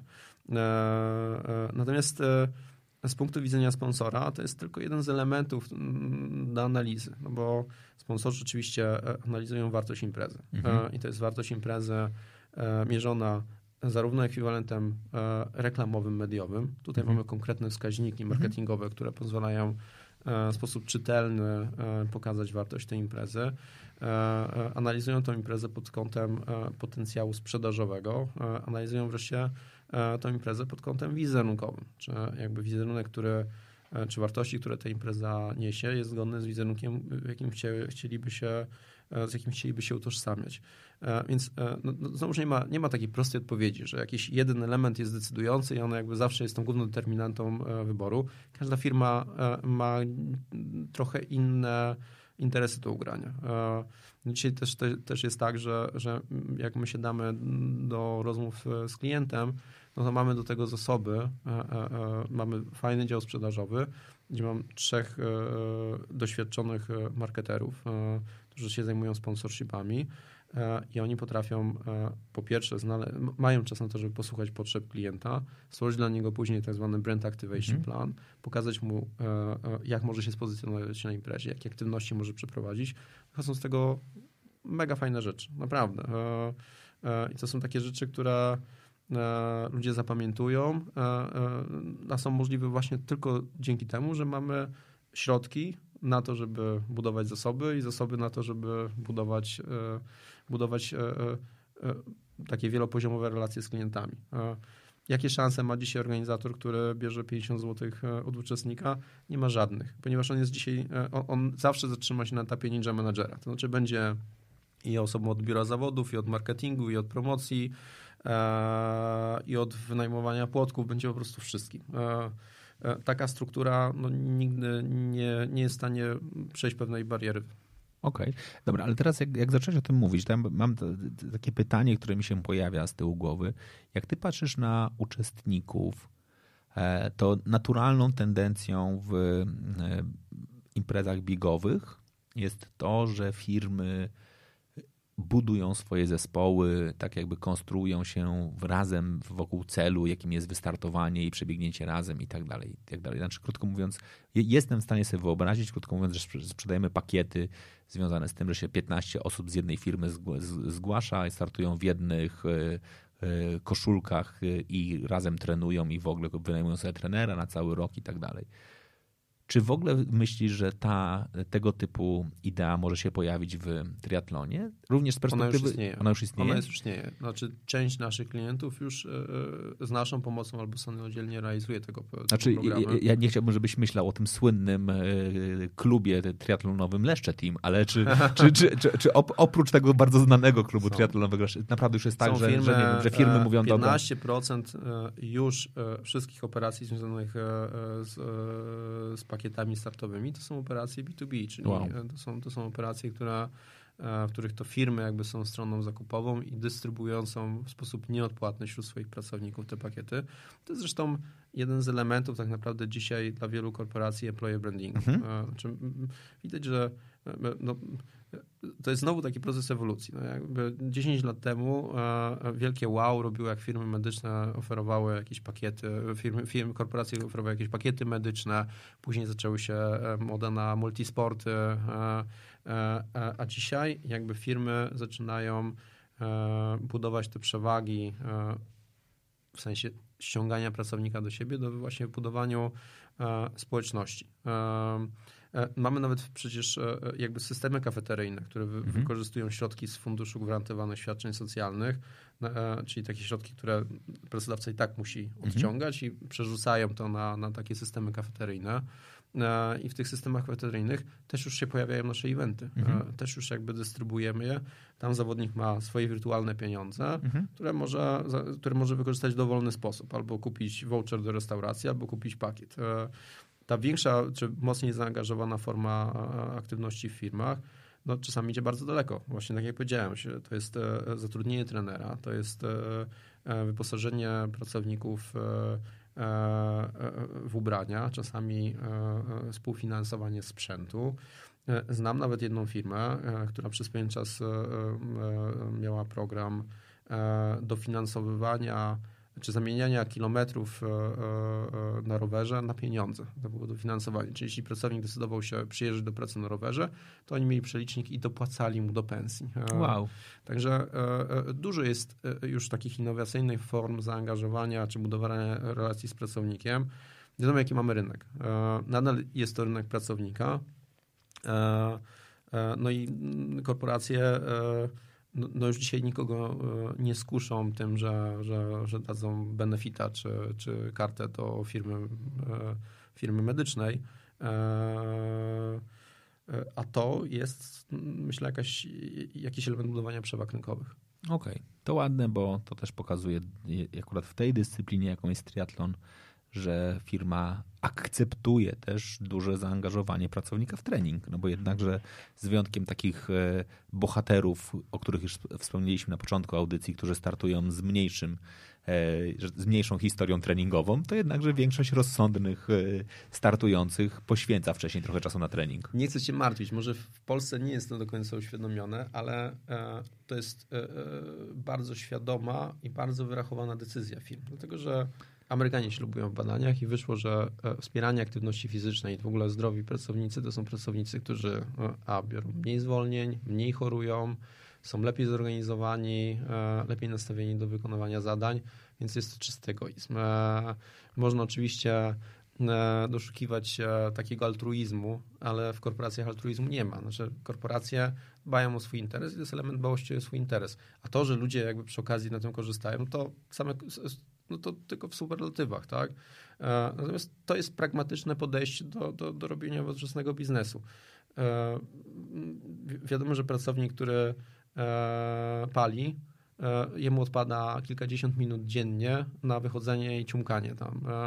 Taki, który, który trenuje, musi być dobrze zorganizowany, bo musi ogarnąć jeszcze dzieci, musi zrobić zakupy,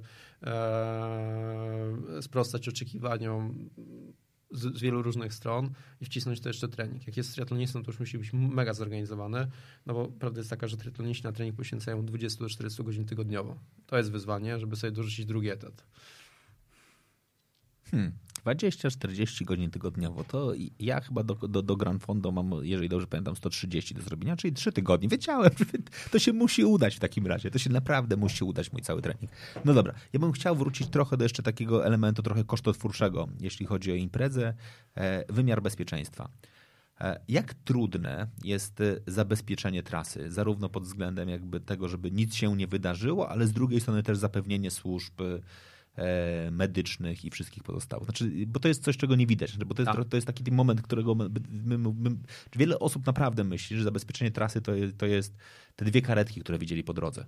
Tak? Tak, nie, nie znaczy widząc to wszystkich jest, pozostałych. e, To jest właśnie e, chyba najbardziej znacząca i od strony kosztu, i od strony organizacji różnica między e, major event a każdym innym. E, Ja na przykład cieszę się tym, że, że my byliśmy e, pierwszą w Polsce firmą, która wprowadziła tak zwany Integrated e, Rescue System. To jest coś, co wymyślili e, World Marathon Majors. Wymyśliło Mhm. taki specjalny algorytm, E, właśnie przykład świetnej współpracy między e, wymiany doświadczeń, wiedzy między maratonami e, i współpracy ze środowiskiem akademickim. E, Liderem tutaj był maraton chicagowski, który, który to opracowywał i my jakby przenieśliśmy e, standardy w tym zakresie, jakim to jest możliwe na polski grunt, czyli e, wprowadziliśmy pewien parytet e, służb medycznych do liczby uczestników, e, sposobu komunikacji wewnętrznej między organizatorami, pewnych procedur, które obowiązują, standardów, jeśli chodzi o czas reakcji, dotarcia do, do osoby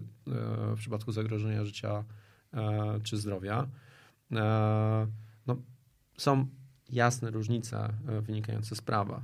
Dla mnie mega imponującą rzeczą było to, że maraton, e, e, organizator maratonu nowojorskiego ma tak gigantyczną władzę, że to nie e, policja czy służby medyczne mają ostateczny głos, tylko organizator. I to on jakby ma swój command center e, w? Central Parku.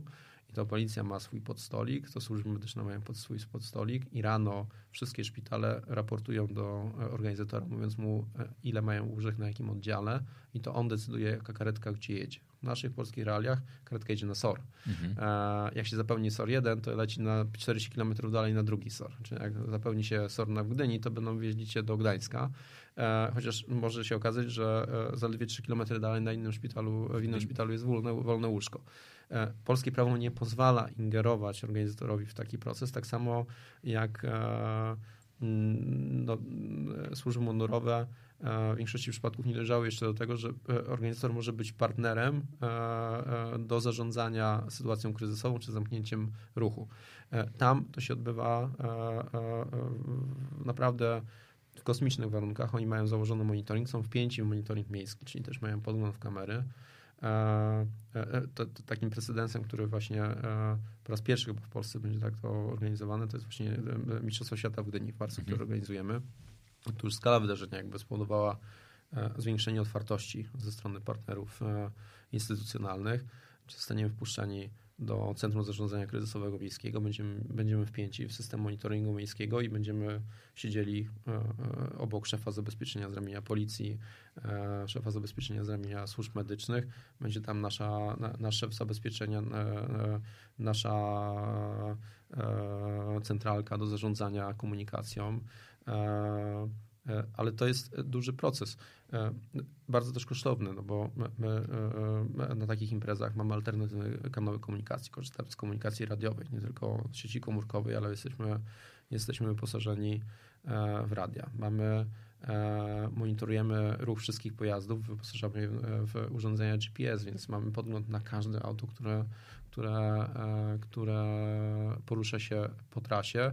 Jeśli zjeżdża z tej trasy, to momentalnie jest reakcja. E, Czasami e, to są śmieszne sytuacje. No, myśmy taką sytuację, gdzie nagle karetka nam zjechała do lasu i to wywołało natychmiastową reakcję w, w Centrum Zarządzania Kryzysowego. Co się dzieje z kierowcą, dlaczego? No i pan mówi, ale Siku. ja muszę siku. E, ale to, to pokazuje, jak dobrze możemy zarządzać, doskakiwać. To jest też szereg wyzwań, dlatego że duża impreza to jest e, e, natłok komunikacji i tą komunikację e, trzeba jakby umieć odpowiednio zarządzać komunikacją. Proste case'y. Zawodnik przewraca się na trasie. E, e, No i mamy zawiadomienie. E, Mamy zawiadomienie od kibica, który stoi w tym miejscu, mamy zawiadomienie od wolontariusza i jeszcze równolegle na przykład wpływa jakiś komunikat z innego źródła. I musimy powiązać te fakty, żeby wiedzieć, że to nie są trzy To nie są inne trzy interwencje, tylko to Okej. jest jedna. Ale mało tego, może się zdarzyć tak, że ten zawodnik wstanie, przebiegnie jeszcze kilometr i padnie znowu za kilometr i znowu będzie za chwilę interwencja i to, te, te zdarzenia może dzielić dosłownie 5 minut. Musimy e, umieć zidentyfikować, czy to, są, e, czy to jest cały czas ta sama interwencja, czy dwie różne. To jest duży poziom wyzwań. Jeśli rozciągniemy e, to na przestrzeni stu kilkudziesięciu kilometrów, pokazuje jakby skalę wyzwań, które mamy. Odpowiadając na, twoją, na twoje pierwsze pytanie, jak trudne jest zabezpieczenie trasy, no mega jest trudne. No wyobraźmy sobie, że wypuszczamy ludzi na ulicę, po których normalnie poruszają się pojazdy, no i te pojazdy nadal chcą tam wtargnąć, chcą się tam e, poruszać, więc nie wystarczy postawić bariery drogowe, czy zmienić No nie, organizację ruchu. szczególnie, że jesteśmy w Polsce i w Polsce, jak, jak jestem kierowcą samochodu, który jeździ, jeździ, to, jeździ tą drogą codziennie, to ja wiem lepiej, że mogę przejechać, więc ja sobie wyjdę, przestawię tą barierkę i na chwilę, tylko na chwilę wjadę, ja przecież mam do przejechania tylko 10 kilometrów. Tak, i na pewno się nic nie stanie. E, Co gorsza, no jakby my często jakby mamy, u, u nas budzą się tak skrajnie negatywne emocje, że pamiętam, e, mieliśmy taką sytuację kiedyś na maratonie warszawskim, gdzie kierowca BMW zatrzymał się dopiero jak przebił wszystkie cztery opony e, i miał na masce wolontariusza, który po prostu w bezsilności skoczył na ma- na maskę. Zaryzykował swoje życie, bo, no bo goś zwariował. E, e, Więc e, jakby... Ale zwariował w tym rozumieniu, że on tu kurwa pojedzie, bo to jest jego Tak, droga. To jest jego droga i on tam wjedzie. E, My, my, my oczywiście zderzamy się z całą masą wyzwań, czy, e, czy takiego e, podejścia e, tej drugiej strony, niezaangażowanej w imprezę sportową. E, No oni mówią o, o w skrajnych przypadkach mówią o e, ich konstytucyjnym, konstytucyjnym prawie dojazdu do posesji albo o naruszania e, e, helsińskiej karty praw człowieka. No, niestworzone rzeczy, jakby można usłyszeć. Naprawdę jest coś takiego jak konstytucyjne prawo Nie dojazdu do, do nie posesji? Ma, ale, ale, ale pojawia się bardzo często, więc jest to, jest to coś, co się jakby to ładne. e, e, rozpropagowało. E, Natomiast e, no, faktem jest e, to, że, że zabezpieczenie trasy za, za, za, za, zaczyna się na długo przed tym, nim się odbywa impreza. To jest e, e, e, cała masa e, e, zadań związanych z komunikacją, oznakowaniem, e, e, które też odróżnia profesjonalny event od tego, który się odbywa troszkę na spontanie. No bo na, w przypadku naszych imprez e, no, skala działań e, jest naprawdę ogromna. W przypadku Ironmana my insertujemy 120 tysięcy skrzynek pocztowych. E, Wrzucamy praktycznie każdej, w każde gospodarstwo, w każde mieszkanie, w każdą firmę wrzucamy informację o tym, że odbywa się impreza. Roznosimy 100 tysięcy ulotek, wrzucamy przez, za szyby przez dwa tygodnie, mając świadomość, że część osób po prostu uruchomi wycieraczki i zrzuci, nie patrząc co tam jest.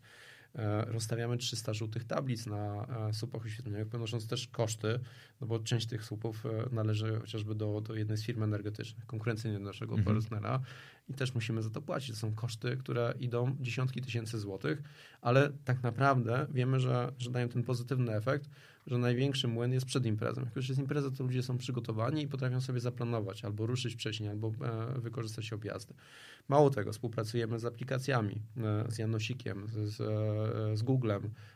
Te trasy są wklepane w nawigację, więc jeśli ktoś korzysta tygodnia z nawigacji, to nawigacje uwzględnią przebieg trasy i, i czas zajętości. Więc e, ilość tych zadań, ilość tych wyzwań i pracy z tym związanej jest ogromna. E, Jakby to kogoś interesowało, to na przykład e, zespół organizacyjny takiego Ironmana to jest w tej chwili 90 osób. 90 osób pracuje Na stałe. projektowo.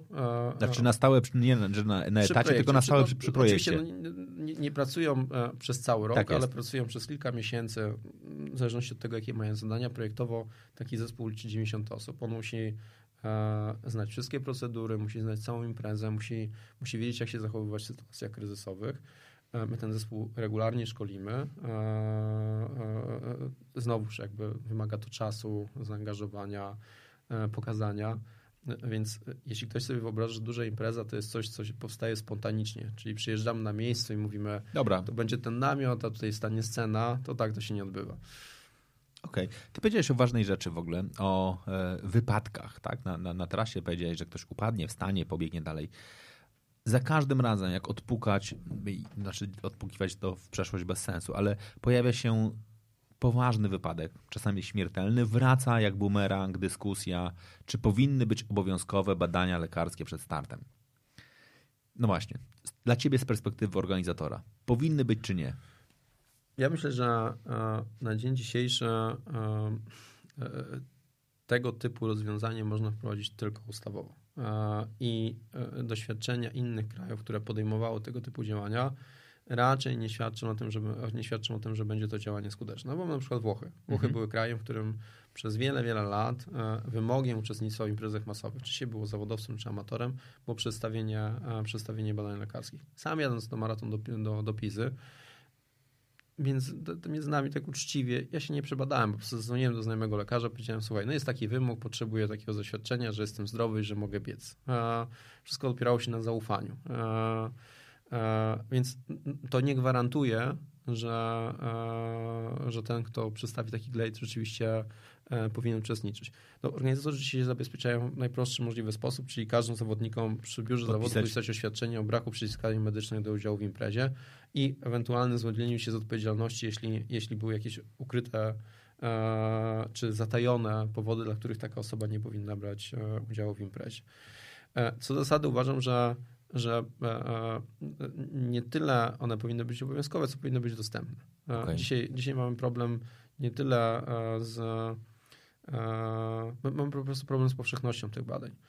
No bo takie badania na rynku są dostępne albo są bardzo drogie, bo obejmują szereg, szereg badań zupełnie niepotrzebnych do stwierdzenia, czy ktoś nie ma Przeciwwskazań, do przeciwwskazań sportu. medycznych i, i, i mało jest osób skłonnych wydać na przykład na takie badanie 1000 czy 1500 zł, e, więc brakuje trochę takiego produktu medycznego w przedziale 200-300 zł, który byłby powszechny, mógłby być dostępny. Czynimy takie starania, rozmawiamy z firmami medycznymi, żeby taki produkt stworzyć dla zawodników e, i żeby móc, e, móc go zaoferować naszym, naszym klientom, no ale też nie chcemy, żeby to był e, produkt, e, który jest dostępny tylko obszarowo, czyli w jednym mieście. To musi to być ktoś, kto jest w stanie e, pokryć e, e, e, dostępnością tego produktu całą Polskę. To jest duże wyzwanie, bo wiemy, że liczba partnerów e, e, biznesowych, którzy są w stanie wypełnić taką, e, taką e, potrzebę jest niewielka. No, to każdy teraz pewnie jak sobie pomyśli w głowie, to już, już zna nazwę. Mhm. Tak? E, jak będzie dostępne, to wtedy po prostu trzeba jakby się skupić na edukacji, pokazać jakie, jakie, są, jakie są benefity. I to powinno być zadanie wspólne, że to powinno być coś, co jest robione ponad podziałami. Pokazuje, że po prostu e, to się opłaca. E, ale generalnie chciałem powiedzieć, że, że, że, że, poziom świadomości jest dużo wyższy dzisiaj i e, no te 15 lat temu ludzie naprawdę na spontanie startowali w zawodach i, i, czasami brak wiedzy czy wyobraźni wręcz był porażający. Ja pamiętam pana, któremu em, który trafi do szpitala e, z powodu odwodnienia. Organizm jest na tyle mądry, że jak, jak się średnio odwodnisz, to się odłącza. Mhm. Jakby niepotrzebne e, organy. Ja mu akurat stanął energii e, i stracił przytomność. I on, e, jakby powód, dla którego się tak skrajnie odwodnił, podał, że rano po prostu przeczytał w internecie artykuł o tym, że na maratonie londyńskim ktoś umarł z przewodnienia, bo za dużo pił. To on dla odmiany nie będzie pił wcale, upał był chyba 35 stopni. E, Więc udało mu się jakimś cudem dolecieć do 27 km, zanim go odcięło e, z odwodnienia. E, Ale mamy też e, w historii przypadek pana, który jak na złość postanowił umrzeć.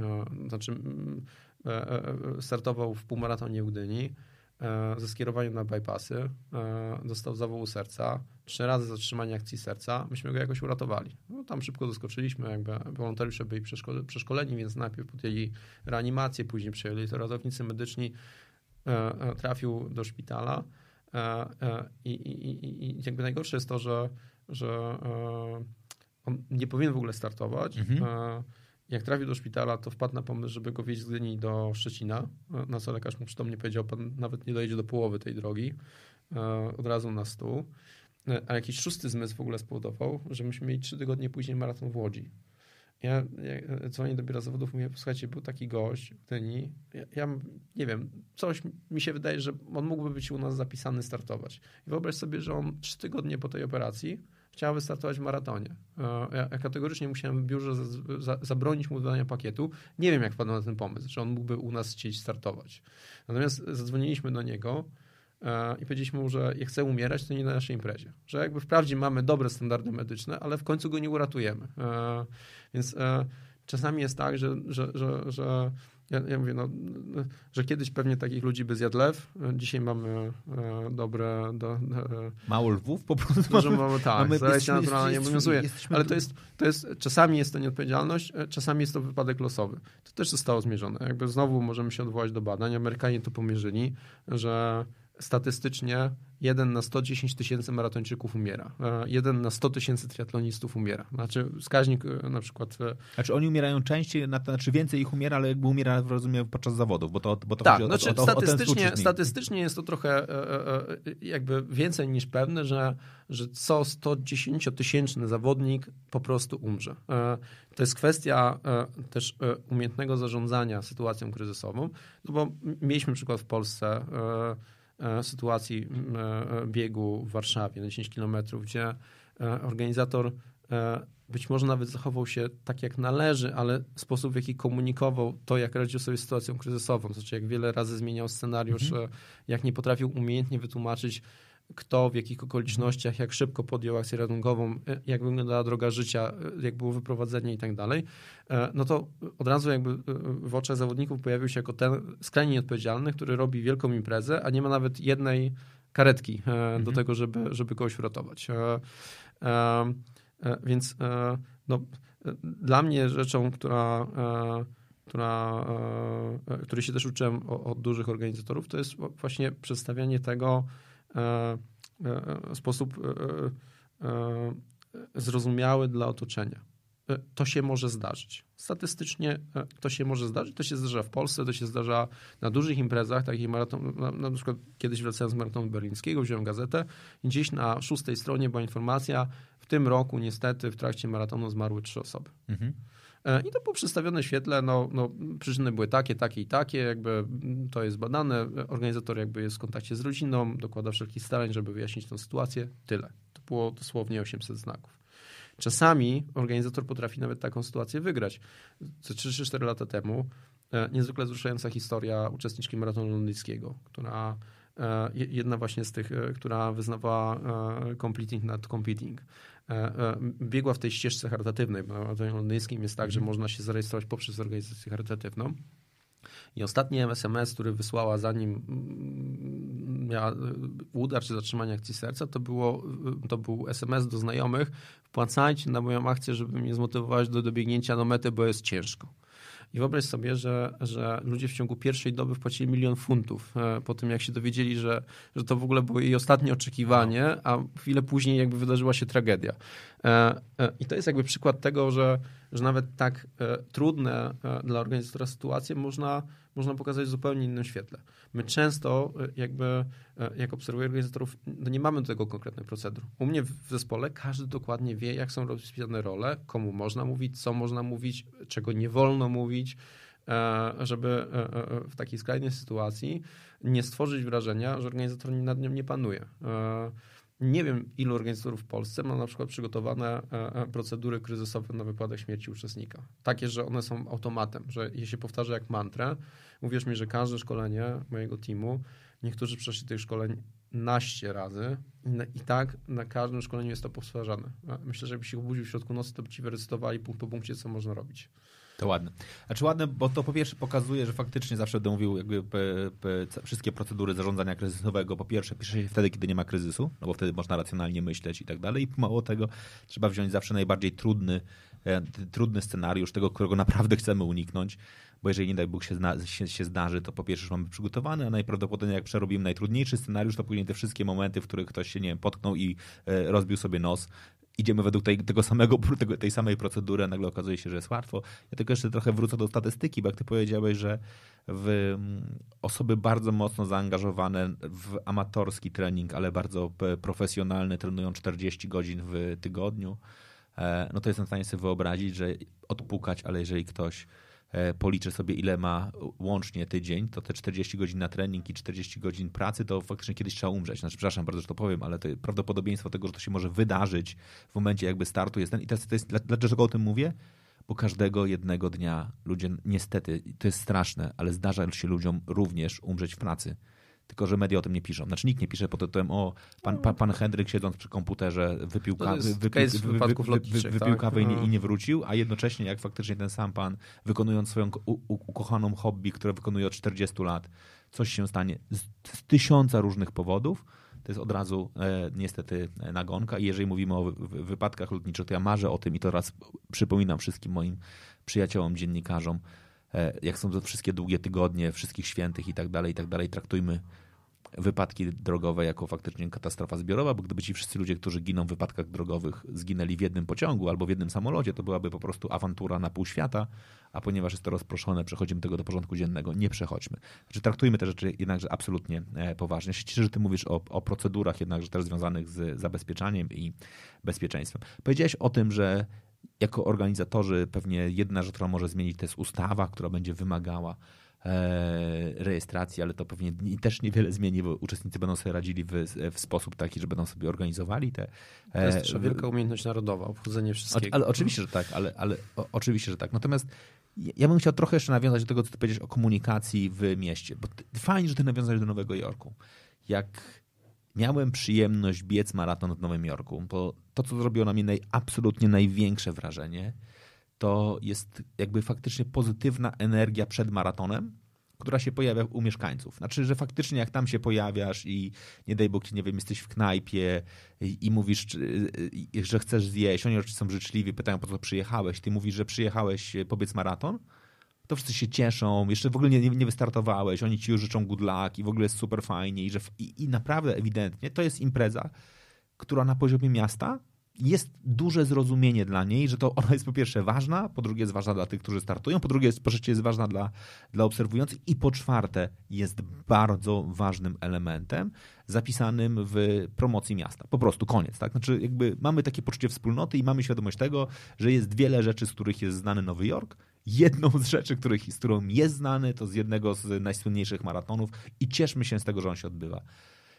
Co się musi wydarzyć, żebyśmy my naprawdę jakby w Polsce dojrzeli do takiego momentu, że na poziomie bycia mieszkańcem danego miasta, myśląc o imprezie sportowej typu triatlon, typu impreza rowerowa, typu maraton, mam świadomość, kurde, ty, super fajnie, że to się odbywa, bo dzięki temu ludzie będą wiedzieli o Gdyni, o Warszawie, będą inaczej ją postrzegali, super fajnie. Nie wkurzam się, że nie mogę dojechać, sorry, to nie jest z reguły środek tygodnia, tylko jest to weekend, więc najprawdopodobniej też się nigdzie nie śpieszę jakoś tak bardzo mocno.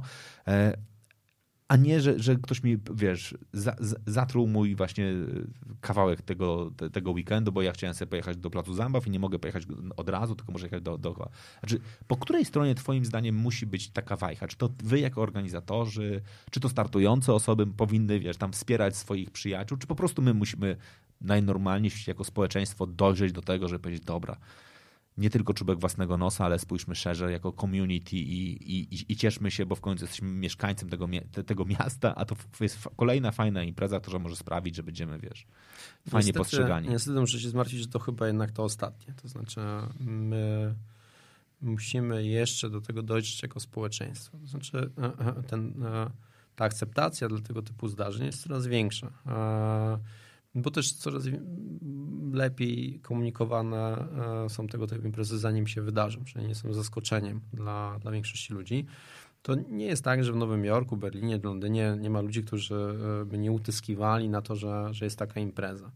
Natomiast e, no, wszystko też jakby mm, wydaje mi się, że jest kulturowo uwarunkowane, no bo sam obserwowałem na przykład zachowanie kierowców, jak byłem na World Triathlon Series w Hamburgu, czyli na takiej e, mega profesjonalnej imprezie i, i obserwowałem, jak na przykład kierowcy wjeżdżali taką ślepą uliczkę, gdzie dojeżdżali do patrolu policji i musieli się cofnąć. To było bardzo problematyczne, bo, bo tam było bardzo mało miejsca i e, obserwowałem, w jaki sposób e, e, przebiega komunikacja między kierowcą a policjantem. No i tam to się odbywało w dużym spokoju. Znaczy, kierowca otwierał szybę, pytał się, co może zrobić. E, Jak, e, czasami nawet padało słowo przepraszam. Szajse. A nie, przepraszam. Nie, przepraszam. Właśnie e, różnica między tamtymi kierowcami, właśnie to mi się najbardziej rzuciło w oczy, że jak kierowca otwiera, otwiera szybę, to pierwsze to jest kół, Mhm. no, to to wymyślił, no, w ogóle jakby z tego wyzwisk, który niczego nie wnosi. Znaczy ani ani nie zmienia jego sytuacji, ani, ani e, nie poprawia jego losu, ani nie, nie powoduje, że, że ten policjant jest skłonny mu pomóc, że ta osoba z obsługi jest skłonna mu pomóc. Znaczy jest to, jest to wręcz przeciwskuteczne. Okay. E, więc e, e, e, no, to, to jest kwestia społeczna. Znaczy zrozumienia, że nawet jeśli czegoś nie akceptuję, albo to, to coś nie dzieje się Po mojej myśli, bo to jest... po mojej myśli, to, to i tak już się zadziało, to się już wydarzyło i jedyne, co mogę zrobić, to podejść do tego na chłodno i zastanowić się, e, e, co mogę zrobić. Jeśli wiem, że nie pojadę i stanę, no to e, mogę ten czas albo wykorzystać na to, żeby rozgrzać się do czerwoności, żeby mi tu żyłka pękła, albo pomyśleć sobie, ok, no to wysiądę z auta, pójdę się napiję kawy, a może nawet popatrzę. Już i tak nigdy, nigdzie nie pojadę, jakby no trafiłem tutaj. Ja wiem, że to się łatwo mówi, ale ja sam nie byłem w takich sytuacjach, że nawet wiedząc, że jest impreza, wiedząc jak ją objechać, trafiałem w, e, trafiałem w korek, e, bo coś zawiodło, tak? E, No i co wtedy jakby mm, próbowałem przejechać pieszego z tego powodu? No nie, no jakby akceptowałem, że tak jest. E, Więc zanim doświadczymy, będziemy mogli dzieli- współdzielić takie doświadczenia jak w Nowym Jorku czy w Berlinie. Tak? W Nowym Jorku 3 miliony ludzi przy trasie, w Berlinie milion osób.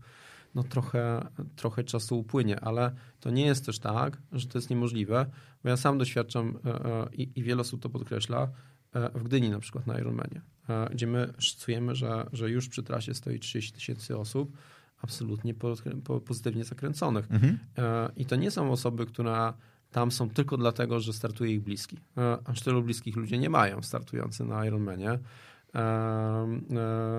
e, To są ludzie, którzy już się nauczyli. To znaczy, już nauczyli akceptować to, że mieszkają w miejscu, które w dużej mierze postawiło na promocję w oparciu o imprezy. Nie tylko sportowe, ale też kulturalne. Że te imprezy przynoszą korzyści. To nie jest tak, jak często ludzie myślą, że, że wszyscy restauratorzy są ściekli, że hotelarze są ściekli. Są Szczęśliwy. przeszczęśliwi. Znaczy, nie chcę się przechwalać, ale w wielu knajpach w Gdyni e, e, ujmą na honorze restauratora jest to, żebym zapłacił za kawę. To znaczy oni jakby uważają, że to, co robimy jest dobre że to im pomaga, że to rozwija ten biznes. E, Wiemy doskonale, że, że takie imprezy jak Ironman czy Mistrzostwo Świata w maratonie generują szczyt hotelowy. E, I to nie tylko na Gdynie, bo, bo dzisiaj mamy 99% wypełnienia e, hoteli w całym Trójmieście e, przy okazji Mistrzostw Świata w maratonie, e, gdzie startuje 30 tysięcy ludzi, z czego prawie 2 tysiące ludzi przyjeżdża ze świata. Oni też ciągną ze sobą osoby towarzyszące, więc możesz sobie wyobrazić, jaki to, jaka, to jest skala wydarzenia, chyba porównywalna tylko z Openerem. Tak?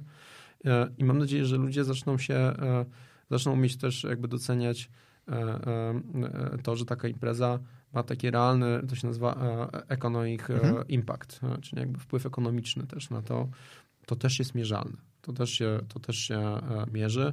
E, Na przykład dla imprezy Ironman e, szacowany e, e, wpływ ekonomiczny dla miasta to jest 8 milionów euro. To jest, to jest, to jest wielokrotność tego, co miasto inwestuje. E, Więc e, e, też z tej perspektywy jest to czysty e, biznes dla miast, dla jego mieszkańców, bo te pieniądze w tym mieście zostają. E, e, Za każdym razem, jak ci ludzie przyjeżdżają, śpią, jedzą, z tego są podatki, z tego są pieniądze na, na rozwój. Również dla miast jest cała masa krajów, które w ogóle jakby, dla których to jest główna gałąź, Główna gałąź. gospodarki. Tak? Więc dlaczego polskie miasta nie miałyby, nie miałyby się w tym wyspecjalizować? Te, które mają określone atuty. Okej. I to jest pewnie dobry moment na to, żeby zadać pytanie, jaka jeszcze jest twoim zdaniem potencjał rynku, jeśli chodzi o duże imprezy tego typu? Tak? Znaczy, i ja nie mówię tylko i wyłącznie o triatlon, ale w ogóle im, duże imprezy ukierunkowane na angażowanie sportowca amatora. Czy my jeszcze mamy duży jakby potencjał? Bo wiesz, jak się, wiesz, później przycho- przychodzi sezon startowy i otwierasz kalendarz i się okazuje, że wiesz, no, co, co tydzień start w różnych, różnych opcjach. Czy jeszcze jest miejsce na to, żeby powstawały kolejne imprezy? Ja myślę, że e, nie wiem, czy jest miejsce na kolejne imprezy, bo moim zdaniem e, mamy tutaj e, do czynienia z nadpodażą. To znaczy imprez jest za dużo w relacji do klienta i to powoduje bardzo duże rozproszenie tego klienta. Powstaje też takie wrażenie jak w triatlonie, że na przykład ilość osób uprawiających triatlon dzisiaj jest mniejsza niż 3 lata temu, co jest kompletną nieprawdą. To znaczy liczba osób uprawiających triatlon systematycznie w Polsce rośnie, ale jeszcze szybciej rośnie ilość imprez triatlonowych, Okej. więc powstaje wrażenie, że, że, Na, że, na, że na każdej ich mniej, imprezie jest tak, coraz że- mniej osób. tak, że na, na tej imprezie, na której było 600 osób, teraz jest 400 osób i że to jest dowodem na to, że triatlon jest w odwrocie. To nieprawda. Znaczy, e, no, no, ry- rynek po prostu weryfikuje. E, e, e, z taką nadpodażą mamy do czynienia i w bieganiu, i, i, i w triatlonie dzisiaj. E, No i to nieuchronnie będzie prowadziło do tego, że ileś osób na tym popłynie. Znaczy wcześniej czy później będzie musiało, będzie musiało zaprzestać swojej działalności. E, e, Ja myślę, że my na pewno nadal mamy deficyt imprez takich, które są właśnie, które mogłyby być odniesieniem dla całego rynku. Znaczy nadal nie mamy takiego, te, te, te, takich flagowych eventów e, eksportowych, e, które miałyby w sobie zaszyte to między, to taki międzynarodowy charakter. E, Bo mamy kupę imprez, które taki potencjał posiadają. Imprezy w Krakowie, imprezy w Warszawie, nawet imprezy w Trójmieście. Ten potencjał mają, natomiast on nie jest pełni wykorzystywany. Ja mam oczywiście swoją teorię, dlaczego tak jest e, i uważam, że to jest po prostu efekt e, nadreprezentacji sektora publicznego w tym, w tym obszarze, który ma szereg ograniczeń e, i prawnych, i administracyjnych, ale też po prostu szereg ograniczeń mentalnych, no bo ma, ma inną motywację. No. ma inną motywację i niekoniecznie jest, e, znaczy, e, e, niekoniecznie jest nagradzany za efektywność. Znaczy mamy, w ogóle to jest paradoks polskiego prawa, że, że, że na przykład samorządy zaczęły tworzyć zakłady e, e, jednostki budżetowe, które jeśli by pozyskały dużo środków z zewnątrz, to tyle mniej dostaną w kolejnym roku. Czyli im bardziej jesteś efektywny, tym jesteś bardziej karany. E, e, Więc efekt jest taki, że po co się starać, skoro to mogłoby nam tylko e, przysporzyć problemów w kolejnych latach. I uważam, że, że to jest ta- ta, druga rewolucja, która musi nastąpić, nastąpić na rynku obok segmentacji, czyli no powoli przesunięcie się sektora publicznego do roli dystrybutora Mhm. e, e, środków publicznych, a nie podmiotu, który e, e, e, no, wchodzi w rolę e, Organizatora. organizatora czy konkurenta. Znaczy, no, trudno, żeby podmioty e, takie jak moje e, mogły na równych warunkach konkurować z kimś, kto e, startuje na przykład z 60 czy 70 milionami na koncie, tak? bo dostaje na, na początek roku taki grant e, z budżetu miasta e, i to jest grant, który, którym, e, którym teoretycznie, no, e, jak rozumiem, idea jest taka, że ma dobrze zarządzać tymi pieniędzmi i wydać je w sposób bardziej efektywny niż gdyby e, te pieniądze zostały przesunięte do sektora prywatnego, ale wiemy, że e, historia, historia dowodzi, że to nigdy się nie sprawdza. Znaczy, Znaczy on ma je dobrze wydać. E, No, no więc e, pytanie zas- zasadnicze jest takie, czy samorządy, czy w ogóle jakby sektor publiczny e, e, dzisiaj e, e, w pełni przemyślany sposób i dobrze wydaje pieniądze. E, e, Ja oczywiście powiem, że nie, można się ze mną nie zgodzić, e, bo uważam, że, że w wielu przypadkach mógłbym, mógłbym dowieść tego, że, że za mniejsze pieniądze mógłbym zaoferować tą samą lub lepszą jakość. Natomiast dzisiaj nie ma przestrzeni do debaty publicznej, w której można byłoby zestawić te, te, te, te dwa poglądy, czy te dwa nurty. Prywatny operator versus operator, Operator. publiczny. E, To jest coś, co nas nieuchronnie czeka e, i e, myślę, że czeka nas szybciej niż później. Dlatego, że powoli kończy się ostatnia perspektywa unijna, zmniejszą się środki, które płyną do samorządów. To, co się dzieje w tej chwili, jeśli chodzi o, o zmiany, jeśli chodzi o, o obciążanie samorządów coraz większymi kosztami, e, spowoduje, że, że pierwsze, na czym samorządy będą pienie- koszty, to jest sport i kultura. Po prostu, no bo nie są w stanie zaoszczędzić edukacji, muszą wydawać pieniądze na szkoły, muszą e, wydawać na infrastrukturę. W związku z tym będą szukały oszczędności w tych obszarach. E, I mam nadzieję, że to też e, jakoś unormuje tę sytuację, bo jest to jakimś rodzajem aberracji. Znaczy, obserwując, jak to funkcjonuje na rynku e, niemieckim czy francuskim, gdzie mamy przecież Amori we Francji, gigantyczny podmiot, mamy w Berlinie SSC Running, mamy Lagardère, e, świetnych, jakby, świetnych operatorów, którzy współpracują z miastami, to w Polsce jakby nadal mamy takie trochę tłumienie tego, tego, tego sektora prywatnego e, i często jakby takie niesłuszne przeświadczenie klienta końcowego, czyli zawodnika, że, że tak jest lepiej, bo płaci mniej. Co jest oczywiście też kompletną głupotą, bo nie dość, że e, jakby brakuje chyba takiego e, zdrowego przemyślenia, że ta impreza kosztuje tyle samo albo więcej, Mhm. tyle tylko, że na nią się rzucają nawet ci, którzy nie są zainteresowani, więc efektywność zarządzania tym pieniądzem jest na dużo niższym poziomie niż gdyby to przesunąć do sektora prywatnego. Nie wiem, czy każdy zrozumie, o czym rozmawiamy, e, ale e, w gruncie rzeczy e, chciałem tylko powiedzieć, że dzisiaj e, e, robimy słaby interes. Tak, no, że generalnie musi- musielibyśmy w ogóle rozpocząć od tego, że nie ma takiego pojęcia jak e, publiczne pieniądze, no, ale, to jest... No, To- Maria Thatcher już kiedyś powiedziała, tak, że, To- to- że, dokładnie że, tak. że e, ja, ja lubię często parafrazować, tak jak mm, e, rząd nie ma swoich pieniędzy, tak samo samorządy nie mają swoich pieniędzy. E, no, to jest szerszy problem społeczny. Tak jak problemem społecznym jest to, w jaki sposób lu- ludzie reagują na, na imprezy sportowe, kulturalne, które powodują wyłączenia dróg, e, tak samo myślę, że, że my nadal no, trochę nie wyzwoliliśmy się z takiego myślenia, e, znaczy bardzo często mylimy państwo opiekuńcze z państwem e, socjalnym. Socjalnym.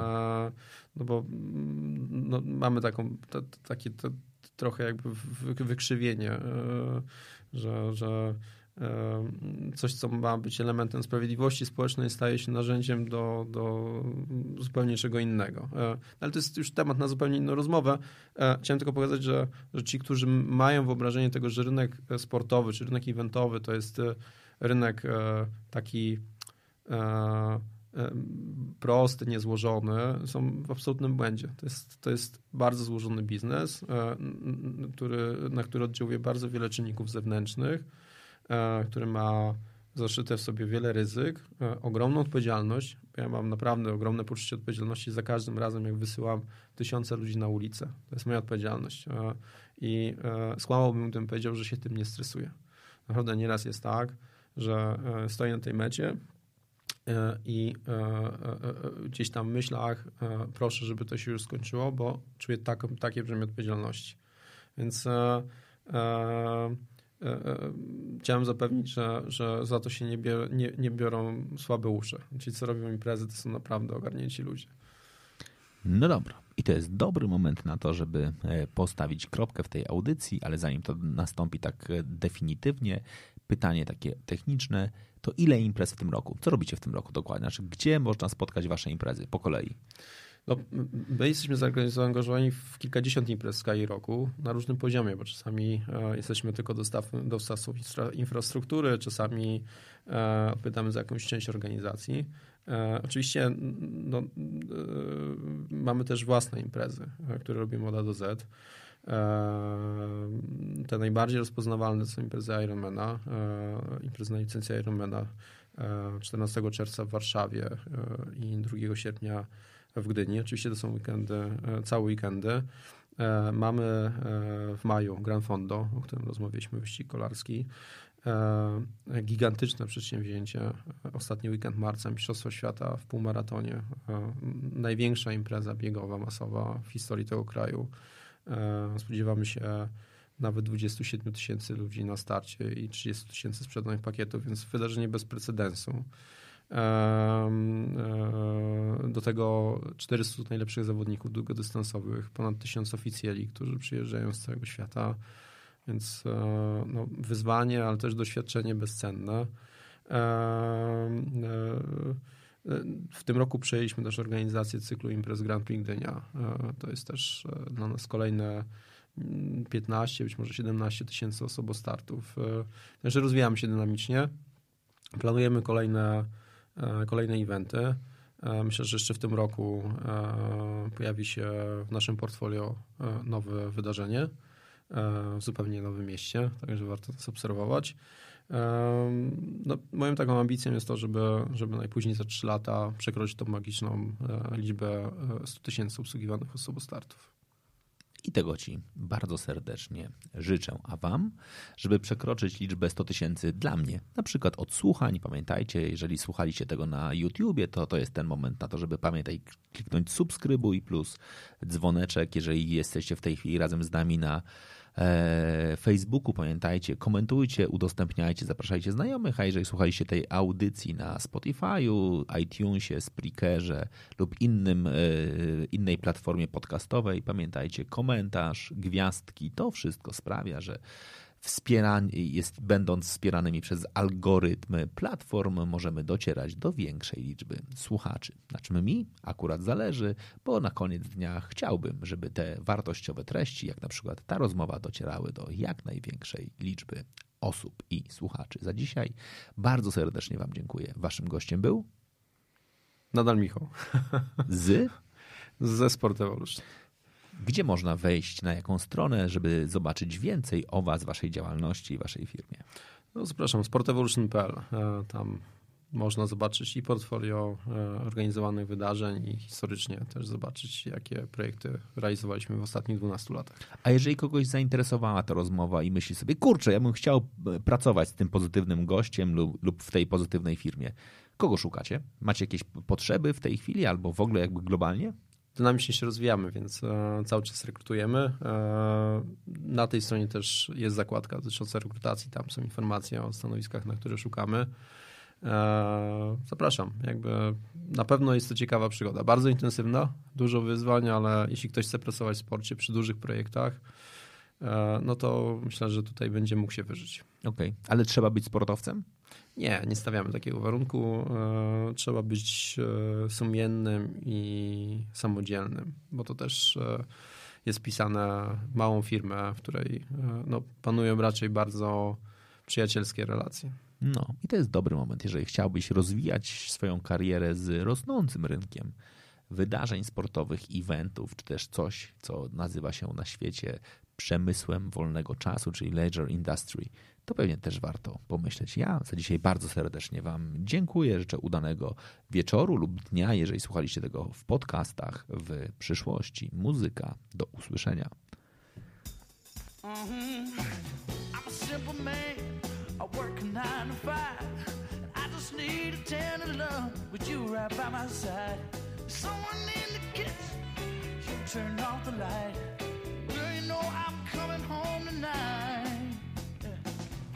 understand the way you make me feel, but I would climb a mountain just to let you know it's real, girl. Break my bread, I tell you what I like. Well, you know I'm coming home, Well, you know I'm coming home tonight.